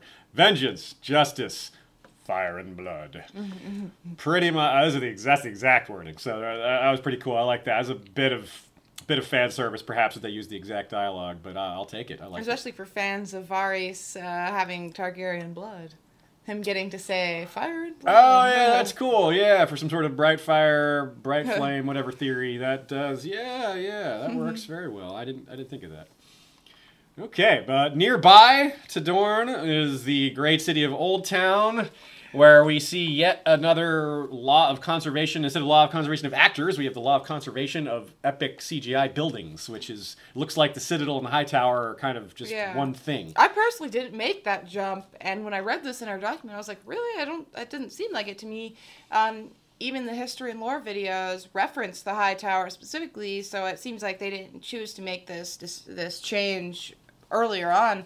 Um, the Game of Thrones wiki still has them separate, but on a rewatch, the White Ravens seem to definitely be leaving from the High Tower, and so it seems right. Plus, the way that that library was, how tall it was, it really makes a lot of sense for it to go. I wonder how tall up it goes throughout the length. It obviously doesn't take all of it because that's an octagonal room and that's a square tower. Yeah. But I wonder where the high towers live. They still exist. Do they live like in that in the citadel, like up at the top? Yeah, they share it with part? the. Uh, yeah, it's hard to say. I don't know. I don't think they'll ever have to address No, it, so it doesn't so matter. I guess. Yeah. Wherever you want them to live. yeah. so, Lady Gwen, what did you think about this? I thought it was really cool to see the white ravens fly. It was, um, and at the end of the scene, you had another great scene transition where you saw the one raven flying into Winterfell, which is something we had speculated about seeing. We kind of wondered if they would show all the scenes like that. Yeah, we called that one, cool to definitely. just- yeah, yeah. So, who's this Archmaester going to be? It sounds like there's the Archmaester. The law of conservation of actors is hitting the Citadel big time. It sounds like there may just be one Archmaester, which eh, nothing wrong with that. It's it's it's a little jarring from a book point of view, but you know, it's it's it's again. I doubt they're going to spend a lot of time here, and instead of having a bunch of Archmaesters, they just made the building look really amazing. it's really really cool. yeah, uh, I definitely wonder if we're gonna get more of a Marwyn type character or more of a magic hating type character, or, Or just the- something, just a normal maester guy, n- no elements of either. or Pates Maester, who's like lost his wits and is just like I don't That would, know. that would be uh, terrible for Sam. Yeah, that would that wouldn't be very helpful. done. Yeah. really. So yeah, so Lady Gwen, what did you think of the library? The library was amazing, wasn't it? Yeah. I mean, and and Sam's, you know, when they even just before he even saw it, and they said you can use the library, you could feel his joy. He was like a library. Uh, it was really sweet to see uh, how much that Gilly. You could tell in her face that she knew how much this was going to mean to him. She had a big smile on her face, and just kind of encouraging him until you know he had to leave her standing in the waiting room. That was kind of sad, but I uh, I do think the tragedy for Sam is going to be how quickly he's going to have to leave this Yeah. library. You know, The obvious reason seems to be in the books. It seems to be some sort of thing with Euron. That's going to be the the big conflict there. But this might just be simpler. It might be his father's coming to get that sword back. Damn it, you know, and that's that's got to be resolved. If if they just like let that go, I'd have to call that bad writing if they just don't come after him for it. Like, It would be pretty great if uh, I think it's possible that Dany would go straight for Euron and attack him. And if Euron's attacking Oldtown and Dany comes to that region, it'd be cool to see Sam hitch a ride with Daenerys somehow. Because Sam has some good information to share with her about the White Walkers That's in very true. particular. But I expect him to get back up to the north by the end of next season. I do too, if not sooner. Yeah, yeah. Yeah. And the other thing about Euron, just this is kind of a side note, um, it's possible he'll have Dragonbinder next season, and it's possible he'll have some sort of, you know, he does say, I am the storm. And if he can control, if he can do some sort of weather thing, which is still unclear in the books whether he can do that or whether it's just he's good at timing it and making it look like magic. Mm-hmm. That could be a huge detriment to Dany's efforts if he can, you know, take out some of her ships or something like that. Yeah, that'd be because, as we said, Dany's got it. We need more for Dany to have that's difficult because right now she just looks like insanely powerful. So yeah, I could see that coming up. But back to Oldtown from Joanna Lannister's Tumblr. This is what we saw in that one of the cool, really cool Easter eggs in that scene was the Armillary Sphere, aka the Spherical Astrolabe, which was the shown in the intro to the show. Now, this is a good example. See, sometimes people criticize the show of not paying attention to detail, and to be fair, they miss a lot of them. But they also add a lot of really cool ones, and this is one of the neatest, like most concealed ones of all time for the Yeah. show. To be clear, if you guys haven't noticed, the intro credits, they have that astrolabe and it has the history of a, a, a very simplistic history of the Seven Kingdoms uh, going across there, and that's what you see there as well. And Aziz has a little more to say about this. Yeah, there's a quote from a, a gentleman named Greg Spence who says he, he was work on the show and uh, a lot. Imagine that somewhere in Westeros there's a mad monk in a tower who actually has created a map of the world. He keeps track of where everything is happening and what's going on in that map. We don't know who or where this little odd person is who makes all these little automatons, but there's a very Leonardo da Vinci thing to the original concept. It's a weird little working machine. Yeah, which is very cool. There's been other interviews with them about creating this sequence where they talked about how it has to, if you look at the stuff in the credits, it has to look like actual cloth or actual wood. They had, to keep them grounded in this reality that conceivably the maesters are do are creating this thing and keeping it up to date. Oh, what? The king in the north? We got to switch this out now. but uh, another interesting thing that this thing does is it's also a, a heliostat, which is like a sunlight projector because a lot of open flame would be pretty dangerous in this huge library of, Yeah. of books. And so this just with the with a series of mirrors and um, all that, it reflects light and adds a little extra light in addition to the light coming through the windows. Yeah, that was super cool. The reflectors and everything, and the magnifying sun sun magnifier. And there's also apparently some some detail with the book chains. Each chain uh, is is like relates to the maester chains. Like you have a gold chain for. Actually, someone suggested that, and when I went back, I didn't see any difference in Oh, color. I was hoping Okay. it was the case, but I never Oh, well. actually saw that. Never mind then. Uh, that would have been cool. it would have been cool if they had their own Dewey Decimal System with Maester chains, is what the idea was, based on the color of the chain. Hmm. But um, another interesting thing is that in the credits, you see this flash of glasses. Um, yeah. And look at the Maester at the front desk there. The Pulls his glasses off. It looks like he's seeing. It looks like that's what we're seeing through his eyes during the intro. Or through a- another Maester who has those, Right. very least. Exactly. Now that actor is apparently a famous Danish comedian. Um, his name is Frank Hvam. I don't know how to say it. It's H V A M. Mm. And- Vom. He was Vam? good. Okay. Vom. He's he was hilarious. No women or children. no, no women are children. Yeah, Yeah. the way he said that was He really was good. He was just like the most like unanimated guy, and then he just the way he holds his hand up for the letter. That was just like, oh man, this guy is a jerk, but he was hilarious. So good job, Frank Baum. Okay, so let us go to Meereen. I guess we start with Adieu, Daario. Uh, we were all unsurprised that he was left behind, but maybe a bit surprised that it was only him. That's, but that's good because I didn't want anyone else to stay.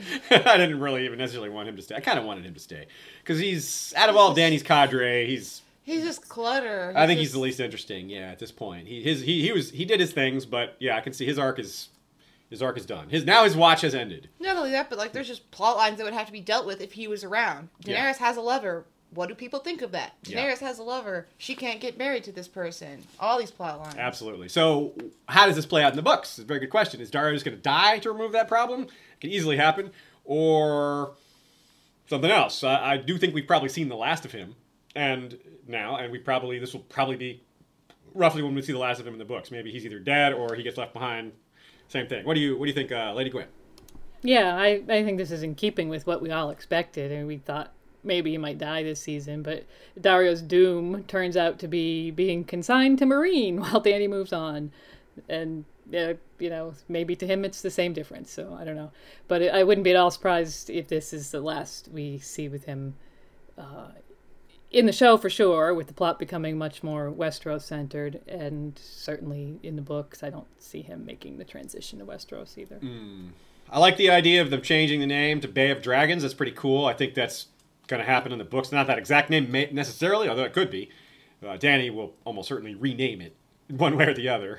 she's she's not going to let slave or anything be the name of, of that. What a slap in the face to all those people there that hate dragons and the Valyrians. That's true. Maybe choose a more neutral name. Yeah, maybe a more neutral name. Yeah, Freedom Bay. Freedom Bay. Freedom! Shattered Chains Bay. Yeah, yeah.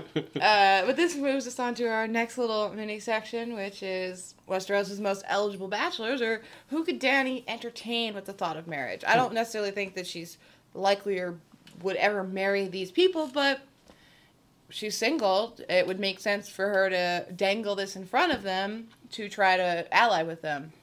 And so obviously the, the main choice is Jon. He's mm-hmm. definitely Westeros' most eligible bachelor, I would say. for sure. But next is Jaime because the show changed it. They made they set Jaime free of the Kingsguard, which is interesting, yeah. They didn't seem to need to do that. It, it wasn't necessary to send him to the Riverlands to remove him from the Kingsguard. It was it was um, it made sense to like punish him for what he did. That made sense, but it didn't have to be removing him from the Kingsguard. So the idea that he's now eligible for marriage and lordships is very interesting. I don't think that's just a throwaway detail. yeah. It doesn't mean he's going to marry Dany, but it makes that possible, and it means that he could marry someone. And I don't think it will be Cersei. Yeah. But then there's also Tyrion is he's available. He's clearly falling for her, I think. Did, I think- did you guys get that from the way he looked at? Yeah, for Yeah. sure. The way Yes. that the, the camera lingered on his face after he said, you know, there'll be other people to fall in love with you or something, and then the camera lingered right on Tyrion. And he was just staring into the spot where she was sitting after she stood up, like, others will love you. And then she starts talking, he kind of snaps out of it, like, uh, Yeah. what were you saying? Yeah, so that was, there was no way that was just, yeah, I don't, there's nothing else being communicated there. That's pretty straightforward, I think. So that's interesting. Although that probably won't be what happens. That'll maybe unrequited there. we'll I see. know. I felt like she responded a little bit. A like, little. to to a point. I mean, she's the queen after all, but Yeah. you know, He is- I mean, I'm, I'm- Peter Dinklage is handsome. yeah, he's definitely definitely very different from book to Yeah. book uh, Tyrion. Might be a Yeah, little I harder. couldn't, I couldn't really see it happening in the books. Yeah, you're Uh, right. yeah, that that's a huge difference Yeah. in just he's, he's attractive. Uh, He is messed up in the books. To be not- fair, he she doesn't really need to secure an alliance with Tyrion, so it wouldn't help her in that regard. But if she has, has something for him, and he does have, you know, some claim to the West, so it could be helpful to her. Um, Who but someone else who could help her lock some things down is Gendry. He hasn't Mm. appeared in a while. She'll like his big, strong rowing arms. I, I like. I saw a lot of jokes about how Daenerys is gonna be sailing along, and they'll just see Gendry. like, pick his that guy up. and of course, uh, as much as we don't want him to be, Euron is also. Euron's on the table. Maybe makes more sense in the books as some sort of thing that could happen there. Yeah, whereas here, Dany's been warned off about him and his big cock, and she Yeah. knows, and She knows that it's not really that And she's told Yara, yeah, and she's told Yara that she would help her kill him. So I gotta think he's not really an option. Yeah. But Littlefinger is Hmm. is technically an option. Yeah, he's, a, he's an outside shot. But he has someone else that Littlefinger might push to be a shot, which is Sweet Robin. Oh, God. He is. that would bring the veil in. Uh, Sweet, I do sweet not- Robin Targaryen. I do not think Daenerys would accept this marriage proposal, but I think that it would maybe be bandied about. It's shades of uh, of the Arryns trying to marry. I mean, the Arryns and the Targaryens have a long relationship. Yeah. The, the, the Arryns among all the great houses have the most closeness to the Targaryens out of anyone. They have the most. The Targaryens have more Vale blood, Arryn blood than any of the other great houses. Let's put it that way. So, So? that's that's interesting. Yeah. I don't know what Daenerys' reaction would be to like. I, I like to imagine like a scene where she's entertaining all these marriage proposals. She's like, this guy is missing his hand and he sl- sleeps with his sister. This Mm. This guy's, guy's missing dwarf. his nose, This guy's yeah. you know, he's kind of ugly.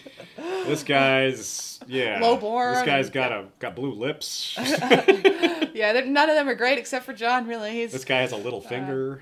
Uh, but yeah, I think uh, Yoke Boy. I think you had some thoughts about this as well.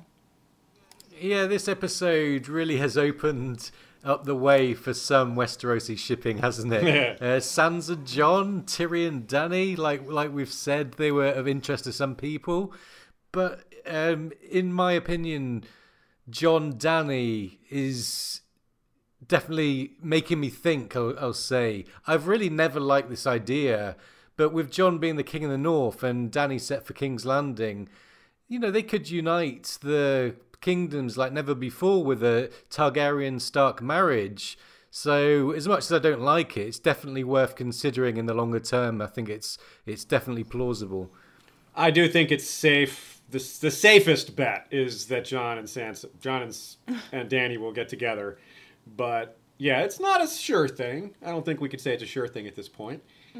Yeah. Okay. I So and, I, and I like the option that if Jon just marries someone else before that would have been the straight and before simple. the option even comes up, yeah, maybe she's already he's already up. with Sansa or something by then, or little betrothal to Lady Lyanna Mormont. They don't, you know, they won't. There's not going to be any consummation for a long Yeah, time. Yeah, we just but- want her cemented into the show. Yeah, just bring another Lyanna in the into the mix, right? You know, it's your mother was Lyanna. Get that going again. But by the way, I, I don't think we pointed this out at the time, but I thought there was a nice uh, parallel, a nice detail there with uh, another Lyanna, a, a Lyanna defending and advocating for Jon. The same time, we see his mother, Lyanna.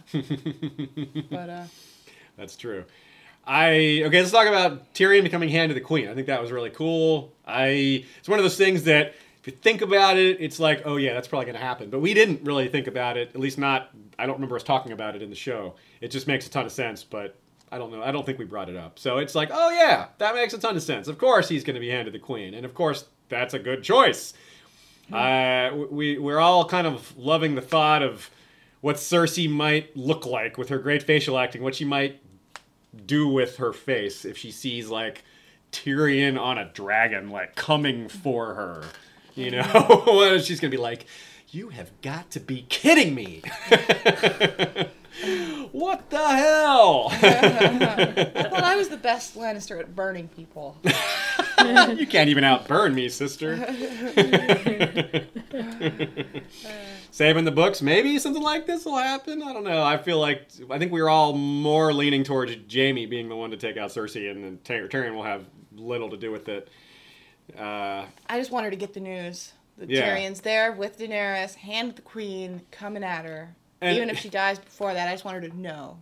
Now, the interesting thing here about Tyrion is if we're in, even entertaining the notion of Jaime and Dany, the the elephant in the room is Jaime killed her father. So, like, some people be like, "No way is he ever gonna marry? She gonna marry the guy that killed her father?"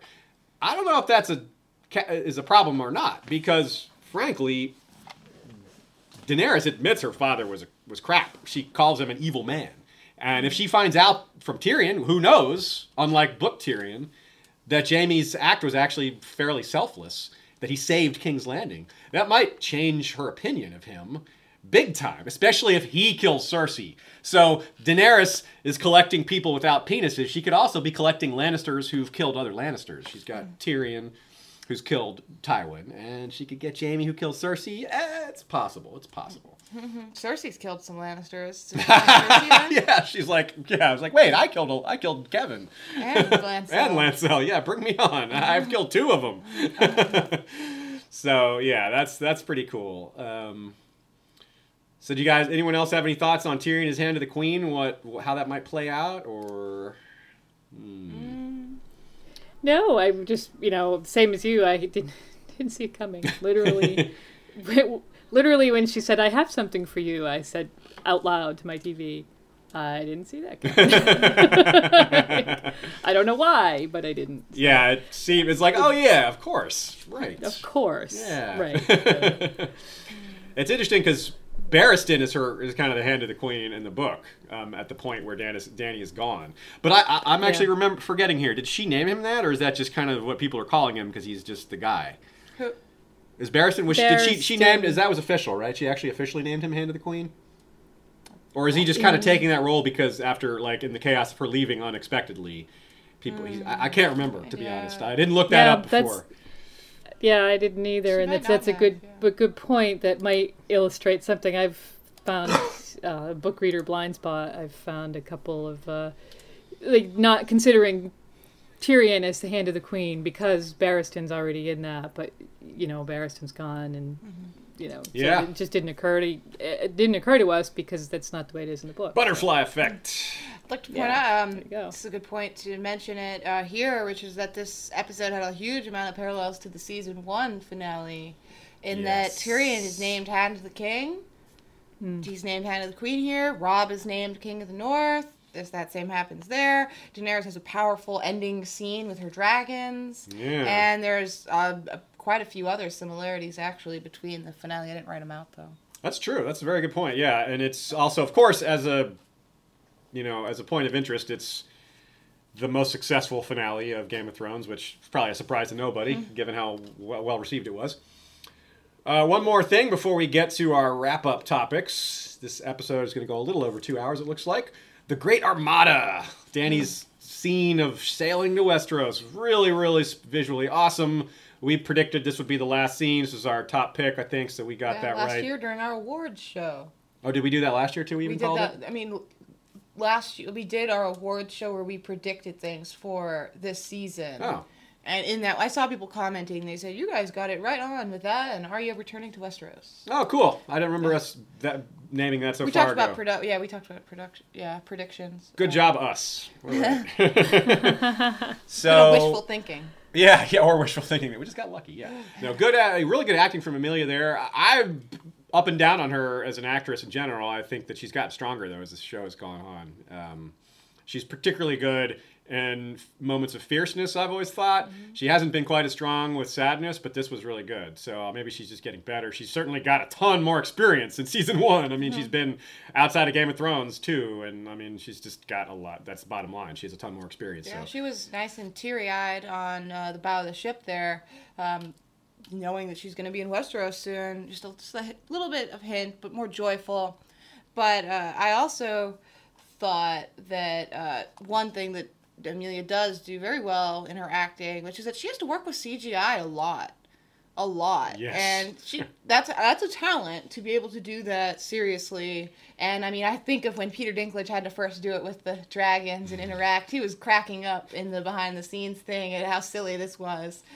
Uh, He's like talking to like big green tubes Yeah. and things like that, like like big plastic blobs, like trying to be scared of a giant green plastic blob. Is yeah, you got to really be good at, on on top of your acting game to pull that off. But yeah, highly recommend the behind the scenes stuff for this for this season, especially these last few episodes. Yeah, Daenerys is like sitting on this like bucking bronco type thing as the dragon CGI, and she's with the with fans blowing in her face, and she's really funny about it. She's one of the I think she's actually got some of the best interviews because she's really funny in these interviews. She She's like, woo, like yeah, get me on this dragon, blah blah blah. She's just like really just I know loose about it. She's cool. been asked before if uh, she'll ever incorporate her hu- sense of humor into Daenerys' character, and she says she's tried multiple times. and It just doesn't work. Daenerys has, doesn't have much of a sense of humor. Yeah, she's too severe. Yeah, I don't.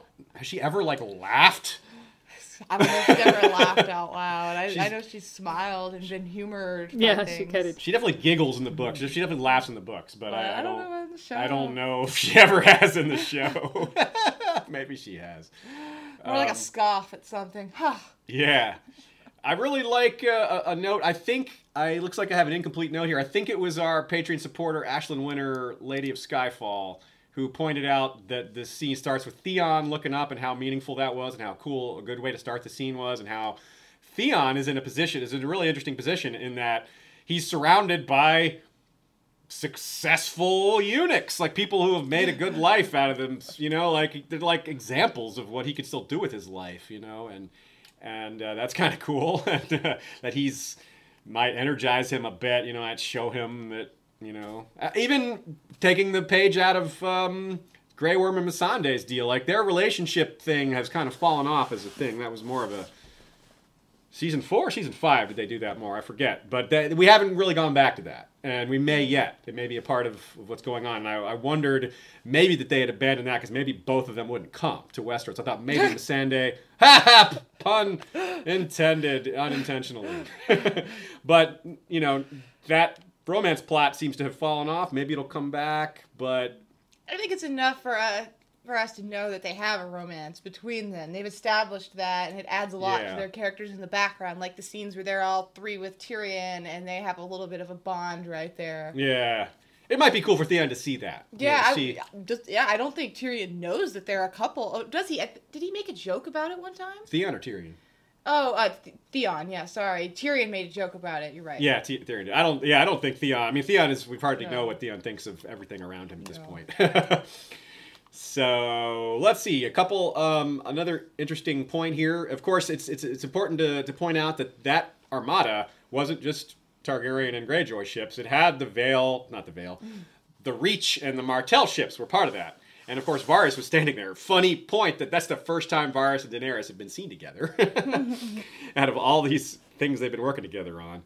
So uh, what's happened is Varys. Let's talk about the timeline for a second. A lot of people complain about this and talk about it as another use of teleporters. I am reserving judgment. It is not necessarily the case. It's always important to note that what we're seeing scenes don't line up chronologically.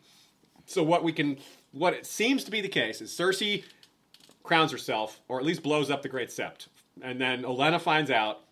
She's contacted by the Sand Snake or by Ellaria and the Sand Snakes. They meet up, so that's already happened by then. Varys comes in. They agree to the alliance. Varys goes back to Wester or to Meereen with the Martell and Tyrell ships to pick up the army, and then we're seeing that happen, that play out. So Dany's leaving Meereen is probably at least a couple months after Cersei has taken power. So if they don't address it that way next season, then it will be a big writing flaw. But if they show like some months have passed, then it, it all fits. So right now we can't say it's bad. We we might be able to right away next season, but I hope we see Cersei's reign of terror, like how it's affected King's Landing. Everyone's scurrying about, scared. Because to me, I can hardly imagine Cersei ruling for two weeks, let alone two months. And if this has to be uh, more than a few months, that's a pretty long reign for her, to be honest, to me. So I'd like to see what she's dealing with during that time. yeah, I don't think it's that long to be honest because there's just no one to stand up to her right now. I think in the I think she she's on borrowed time for sure because there are uh, there is the power is there to take her down, but they have to like get together and do it it. implies that Jaime's. I don't know what Jaime would do, whether he just leaves or whether he's putting up with it for months or. I agree. That's the Well- biggest open question. What Jaime will have done in this meantime. I think that's the one that they really will need to address to not make it be plot hole-ish.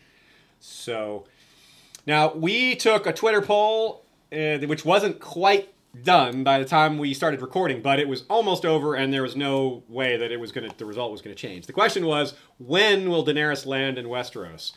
And the the, options were early, the Winds of Winter, middle of the Winds of Winter, end of the Winds of Winter, or sometime in a Dream of Spring. And by far, most people picked the end of the Winds of Winter. Um, I probably should have said when will she leave Meereen because leaving Meereen and getting to Westeros are two different things. They could one could be the end of a book, the next could be the beginning of a book. But 1,200 over 1,200 voters, and by far over 50% said end of TWOW. So that's I, and I agree with that. That's what I would vote for too. But I could see it being early, a Dream of Spring and it could be something like like uh, one thing I talked about with Jeff Hartline, uh, Brendan Beefish, was that he could see her say landing at Dragonstone, but that doesn't necessarily like, and that counts as Westeros, but in a sense, it's not her landing in a dangerous situation. She's kind of like establishing a base, which is a totally different situation if she lands on the mainland. So I, I could see that being kind of a wrinkle in how we perceive it. So, as we head towards our closing statements here, closing comments, we have to look back at the fact that this is just a massive upheaval, all in one episode. It's nothing like we've ever seen. The North, the Vale, and the Riverlands are loosely kind of coming together as a faction. Uh, Lady Gwen, what do you think about that? Well, I think um, I, I think of this all as in terms of the, the, the houses because it's a big theme in the in the books, the extinction of houses and you know what's going on there. You've got Stark, Tully, and Arryn are all kind of hanging in there, but by a thread in some cases. They're they've not many heirs, but they have better prospects than most. So they're in terms of their of that alliance, maybe they're looking the strongest. Yeah, that's true. Um, we also have the West and the Crown Lands, and and maybe the Iron Islands. It's not really clear who is going to fall in line with Cersei at this point. Whoever does could easily just change sides when they see which way the wind is blowing and they see how bad her prospects are. Uh, what do you think about that situation, Lady Gwyn? They have not very good prospects. Jaime and Cersei's it in House Lannister, and so you know heirs. Uh, who knows? Yeah. And I, I don't know. We don't know any uh, crown major crown lands house. I don't think. Yeah. Or um, There's plenty of other Lannisters in the books, but it's just we Right. don't know what there It's- is in the show. Yeah. It just seems like they're all wiped out in the show. And the Iron Islands, if if it's if that's the Euron faction, it's not like he has prospects for heirs at the moment. Right. So, Yeah. so or we don't really know. So then we have this Dorne, Reach, Daenerys, Yara, Theon alliance, which also includes the Unsullied and the Dothraki and all that, but the those aren't political players really at this case. It's really just the, the, the Westerosi factions are the are the players, I think, uh, the way it's shown. It could be different I though. mean, Dothraki are gonna be have to be settled. Yeah, they are. I, I, I just mean they're not a political force. That's a Yeah. yeah. They're a, they definitely are an issue, and yeah, their their culture and stuff could really clash with Westeros, and the snow as well could be a big problem Right. for them. It's uh, it's an interesting parallel there with the Dothraki and the wild and Jon's wildlings actually, as they both now have these sort of hordes of unwelcome visitors that they're bringing into Westeros. That's so a good point. I hadn't really thought about Uh, comparing the Wildlings to the Do- to the Dothraki. Maybe they'll intermarry. they'll settle down together and make little Tormund Dothraki wildlings. Tormund could Or marry maybe- that one Lazarine Khaleesi that, that Dany made friends with. right, right. She won't be afraid of his beard No. like Brienne is. Oh, dear. But you get the, you know, the Martells and the Tyrells, they don't seem to have any legitimate heirs. You know, Olenna seems to be it. Like you said, there's they haven't talked about cousins, Tyrells. You've got yeah. The Sand Snakes. I, I don't know what people think about their legitimacy. Olenna didn't seem to think much of them. Uh, so i i- Dany and Yara in that group seem to have be pretty much the only ones that have prospects of, you know, marrying, making alliances, having heirs. So. Yeah, and the Stormlands is just I don't know, like that. It's not really. They don't really talk about the Stormlands in the show much at all. It's just kind of there. I don't know if they just kind of mm-hmm. consider it part of the Crownlands or something. Maybe at this point it's just been absorbed. There's no Baratheons left. Yeah, so, it's- you know, that might be something they address briefly, like with a sentence or two next season. You know, just to kind of catch us up on who's in line with who. But right now, it's yeah, that's Yeah, the most to think confusing. not going to see a lot of this uh, sort of It's in- either gonna fighting potentially because it may it would make sense for there should be a bunch of Tyrells like oh I want to be the new ruler they should be making their case to Daenerys and to uh, Olenna and to Cersei that's true. like I would expect someone in King's Landing to be like Cersei give me the reach and I will go you know take it for you yeah, but I don't yeah. I don't really expect to see that same with Martell I don't expect anyone to try to get power there I agree. Yeah, of course we also have the White Walkers. Uh, they're you know, what about their heir situation? they have plenty of heirs, like uh, uh, 99 or 100 Craster's kids. How many of them are there? yeah, there's a perception that there's only three White Walkers left, but I, that's not true. Um, almost certainly, we see 14 of them in the scene where Craster's kid is transformed, and we only see four at that cave scene, and one of them dies. So uh, people are going with the four reduced to three as the number of White Walkers, but. I don't think we can just assume those other 10 or 10 plus are just gone. So I think there's plenty of White Walkers. They just aren't all standing there together. They didn't want to film like a whole bunch of them at once. They just wanted to keep it simple-ish, but they didn't want to only have Night King, so blah blah blah. Anyway, let's talk about our ratings. What we all give this episode. First off, IMDb, it's a 10 of 10 again. First time ever for any TV show having back-to-back 10 of 10 episodes. There was lots of fan service, so and, and several huge plot confirmations that are long suspected in the books, and it was epic, and it, the scale was huge, so it was pleasing to show and book people, and those of us who were both. Uh, It's also the highest episode 10 ever. Uh, is in the final final episode of a season. The previous high was The Children at 9.6, which is season 4. Episode 10s in general have been very highly rated. The lowest was last season, though, with only an 8.7. I think the next lowest is a 9.2. They were all 9.2 or higher. So they've generally done a very good job with the ending of a season. But this is even better than that high bar they've set before. So let's uh, let's give our ratings. I think I went first last time. Yoke boy, we'll start with you. I don't remember you going first recently. Okay, I think any flaws in this episode are mi- minuscule and not enough to take away any points for me. So I'm going to give this uh, full marks, 10 out of 10. And, you know, that's not something I'd do lightly. I thought it, it was outstanding TV. I'm not sure what more you'd ask for in a TV show. All right, Lady Gwen, what about you? Oh, ditto. 10 of 10. I just can't imagine it having been better, except maybe one or two minuscule little things, and is definitely not even worth thinking about. Uh, they addressed so many of the issues that I took away marks for earlier in the season. Yeah, it's, uh, which, it fixed previous I- episodes, which is a really neat thing for an episode to do. right. So, so thank you. Yes, good job.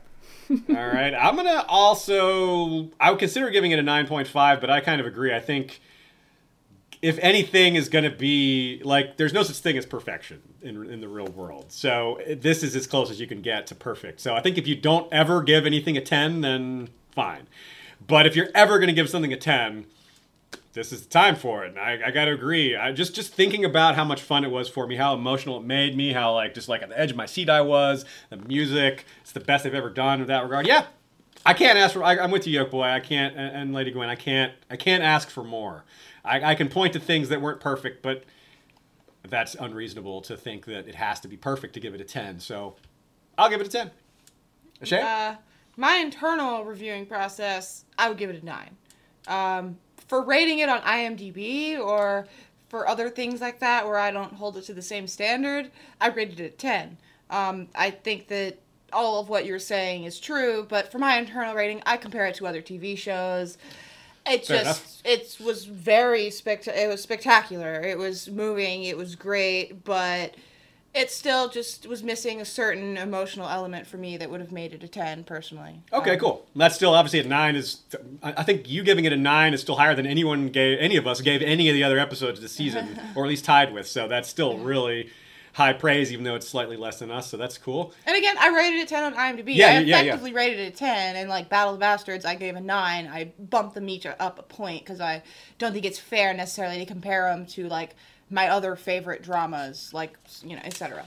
Yeah, I agree with that. Cool. So, well, we don't have a lot of our typical ending episode ending episode things like we don't have trailer spoilers to discuss about, but apparently we do have a few of our usual ending episode things like this. Uh, you have a worry here, huh? Yeah.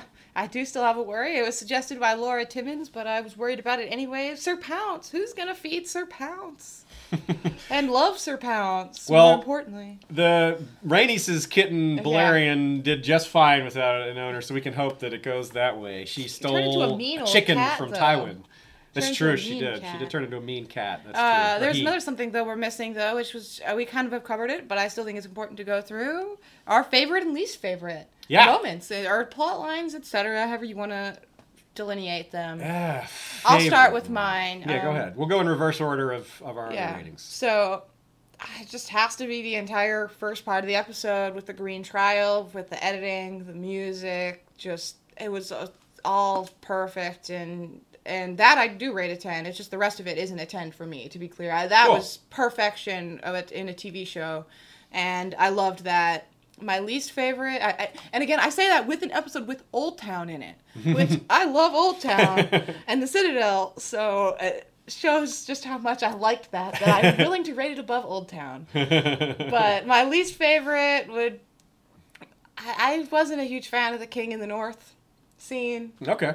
I guess, yeah, that's my least favorite. But again, I liked a lot. It was just like I was not as into it.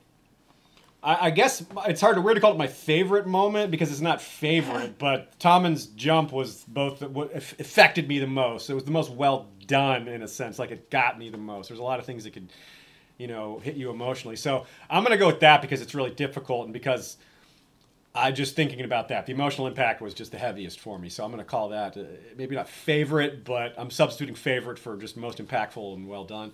Uh, least favorite. I guess the Arya stuff was my least favorite, and I still liked it a lot. It just it just came with the how is this even possible kind of questions, which I, I'm not trying to be too critical there, but I can't help but have those questions. So, I mean, again, I'm only picking this because Yeah. it's hard to pick something. So I'm gonna say the Arya stuff was my least favorite, but I still really liked it. So it's just like I gotta pick something. Yeah. Uh, All right. Lady Gwyn. Yeah.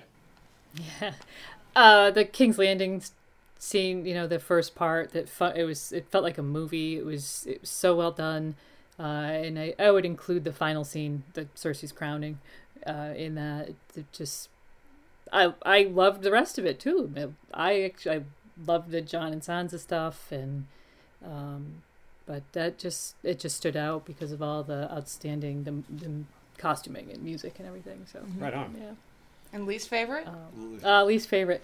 Um, this is hard because I don't really have a least favorite. So, um, you know, I'm going to say something with a huge caveat that I, I really liked this scene, but the Citadel scene, I felt could have functioned better in episode 8 just because it wasn't as epic as some of the other things that were in this episode. So you know, it could, I just felt like that could have is equally well been placed in a different episode and functioned. It just was kind of a more muted. But maybe we all just needed a chance. to, uh, Well, episode eight was the least. catch our breath or something. episode eight was, I think, the least popular season, so that definitely would have helped it. it would have improved it. That's what I was saying. Uh, I was saying to Yoke Boy, uh, like, well, if they had just moved that over there, it, it might have actually bumped episode eight into a little slightly higher category. So. Uh, Yoke Boy. What about you? Uh, my my favorite is like uh, you've both mentioned the twenty minute feast of a cinematic experience there, uh, with, with a special mention to Tommen. And my least favorite, eh, I'd probably echo what Lady Gwyn said. I thought that Citadel was maybe didn't quite fit in with the pace of the the rest of it. But you know what? I still love the Citadel, and I'm saying it's my least favorite. So what the heck? yeah, we're both naming things we liked as our least favorite because we just don't have any, you know, there's nowhere else to go. There isn't anything like, oh, that was glaringly bad. Yeah. Uh, Exactly. So, okay, so let's do our credits. We have, again, remember, folks, we will be doing one more episode to wrap up. We're also doing a show only Q and A on Monday with Sean. That's uh, of course July fourth. So if you you know y'all have the day off, if you're in the U.S., that's Independence Day. Come join us for that, or just catch it later, catch the recording later. But definitely try to join us for the book readers Q and A. We've got plenty of things more to talk about. We're going to have some extra news. We had some things in our notes that we didn't talk about today. Plus, y'all are going to ask us a lot of questions. Some of you already already asked us a lot of good questions. We'll be addressing those questions. We'll be thinking of new things to talk about because it's only been a few days, and we'll come up with new ideas. That always happens. And we'll, we'll also be giving some season seven news. We- We've mm-hmm. already got some advanced knowledge on like directors and some maybe some locations. And by the time July 11th rolls around, there'll probably be a little more information on that too. So look out for that. Check the description box for the the event page. And uh, since we're winding things down basically for the season here, I know we do have the one more episode, but as we move towards that end, it's a good time to point out what we do in the off season. Radio Westeros, you guys, when is your next episode coming out? Is it going to be pretty soon after the season's over? Is it you guys can hit the ground running with that? Yeah, I think we, I think, I think we might have an episode brewing all about Aegon the Sixth coming out probably in about two weeks. Um, if you haven't checked out our podcast, we'd really love it if you gave us a shot. We're a book-only podcast, and you know we go in deep. We've got lots of theories. I think you might enjoy it if you like History of Westeros. So check us out at radiowesteros.com or on our YouTube channel. Right on. Uh, I certainly will be checking that episode out as soon as it drops. Um, I also want to point out that our book review, book episodes are quite a bit different than our show review episodes. If you guys only tune into us during the season and you read the books, you might be surprised at the difference. We're, we we go for a similar length, but it's f- almost fully scripted. We have visual goodies. We have occasionally maps on screen. We, We, have an video intro. camera, Yeah, we not a webcam. Much higher quality, and we get to take more time preparing it, so we get to put those you know those tender touches on it to make it more uh, when we have more time. But with these reviews, we got to get them out quickly. We don't have time for all that editing and all that. We just got to get it up there. So definitely check those out if you haven't. And we'll be doing a lot of new ones. Um, also, if you are like me, I've just started to re-listen to the books because I'm trying to refresh myself on book canon. We we discussed in this episode several spots where there's what Lady Gwyn calls a book reader blind spot, and that's that's a thing for sure. We we we forget the small differences between book to show that sometimes aren't small. You know, like like Tyrion knowing about the wildfire plot uh, from Jaime, whereas he doesn't in the books. That's a huge difference. Uh, same with Cersei, and there's, there's a ton of examples like that, like knowing whether Bran's alive. There's just so many of those things, and it's kind of hard to keep track of. So I recommend, now that the season's over, get back to the books, read them again, refresh yourself, and if you don't have time for that, listen to them. Check it out, audio, audio audible.com. Go to our website. There's a link for a 30-day free trial. If you sign up for that, you're under no obligation. You can get a book for free. Game of Thrones, great place to start. If you don't like the audiobook experience, you can cancel that trial. You don't pay a dime. But if you do like it, hey, you found something new. Another great way to enjoy the series. And again, if you didn't like it, you get to keep that book for free. Cancel the subscription, you still get to keep the free download. So that's a very good deal. And I highly recommend it. I use it myself. I'm not just uh, putting it out there to, to make dollars. I actually am, I stand by the product because I use it myself. Okay, so let's do our Patreon credits, and we will again remember to check the description of the episode for the time for our Q and A. You can sign up and uh, ask your own questions, or upvote the questions that are already there. All right. Thanks to First Lord Cash Craig, Hand of the King, Lord of Mines, Lord of Makers, and the Black Pupil. Lord Jim, the Fortuitous of Wars and Politics of Ice and Fire blog, and Warden of the West. Lord George Stormsville the Cunning is Lord of the Chiliad and Warden of the East. Lord John Reed of Castle Woodbridge is the Lord Borealis, the Light of the North, and Warden of the North. Lady Kelly McMath of Covington is Lady of the Villa Hills and Crescent Springs, and Warden of the South. Our small council is Lord James Inkblade, the Scholar Knight, Master of Whispers. Grand Maester Saria of the Barrows is Cinder of the Citadel. Lord Robert Jacobs is the Master of Coin. Rosie the Cleverer, the Cleverest, yeah, the Max Clever, is L- Master of Laws. Lord James Tuttle is Master of Ships. Lords and ladies in their castles include Lady Direliz of Castle Naki, the Alpha Patron. Lord Dan of the Red Mountains and Castle Great Bell is Breaker of the Second Stone. Lord Skip of the Velt is Lord of Castle Ganges. Kabeth the Unfrozen is Lord of the Bricks and Castle Crimson Light. Mary Meg is Lady of the Bloody Stepstones. Gregor the Toasty is Lord of the Bread Fort, and he pointed out that I couldn't think of the word midwives in the episode with Sean. I can't believe I couldn't think of midwives. talking about the Tower Joy scene. Like, wait, those women were Low baby wives. helpers. no, low lives, high lives, high wives. they were all too stoned to call the maester to help out Lyanna, who's bleeding to death. Uh, Alicia Everlasting of the Green Blood is Lady of Desert Rose. Jeffrey the Unflinching is Lord of Sand Lake. Lady Gra- oh, Lady Lord Greybay is of the Queen City. Lord Ryan of Castle Stonegate is Guardian of the Rocky Mountain Pass. Lord Garin de Haviland is of Devil's Hand Keep. Lord Brandon Slate is the Norse Hammer and Harbinger of the Old Gods. Lady Braham is Light of Winter's Garden and Beacon of the Northwest. Ashlyn Winter is the Hawkseye Lady of Castle Skyfall. Lady Mikkel of Moonacre is leader of the Werewood Protectorate Alliance. Lady Cachon Valant is of Swine Harbor. Lord Baron of Hillcrest is Lord of the Halls and wielder of the Valyrian steel machete Everglazed. Lord Alistair Whitaker is Lord of the Dawnhold. We also have King's Justice Sir Troy the Steady, wielder of the Valyrian steel blade Fate. History of Westeros Kingsguard is commanded by Lord Commander Dubbington, the Red Bear. And our History of Westeros Night's Watch is commanded by the great Lord Commander George the Golden, backed up by First Ranger Fabian Flowers, the Bastard of Greenshield, First Builder Liana Kelly, Lady of the Steelhold, and First Steward Dolores Roanoke Cantrell, wielder of the Valyrian Spoon. Now, our Patreon voters recently have voted on an upcoming episode, which we allow about three to four times a year. We do that.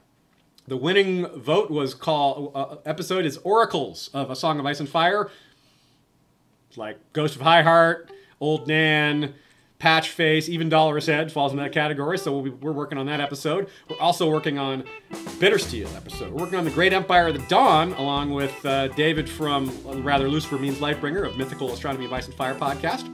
We are mostly working on, though, the Forsaken chapter read at Balticon that is the reason we didn't put out any more Song of Ice and Fire content during the seasons because this came along. We dropped everything to start working on that, and we are almost done. It's a big document. We're actually gonna end up doing two episodes, one on that and one on Euron. So a lot of material we have ready to get going with after this season is fully wrapped up, and we'll be working on it during this interim between our next recording of the Q&A. So lots of things to be excited about, lots to come from History of Westeros, and we will be back with our wrap-up episodes. So we'll see you all next time. Thanks everybody for tuning in. Thanks again to Radio Westeros, and thanks to Shea as well. we'll see you all next time. Valar Morghulis, Valar Season Tennis. Adios. Season tennis, episode tennis. Valar Season 6's episode tennis. My bad. Adios, everybody. Thanks again.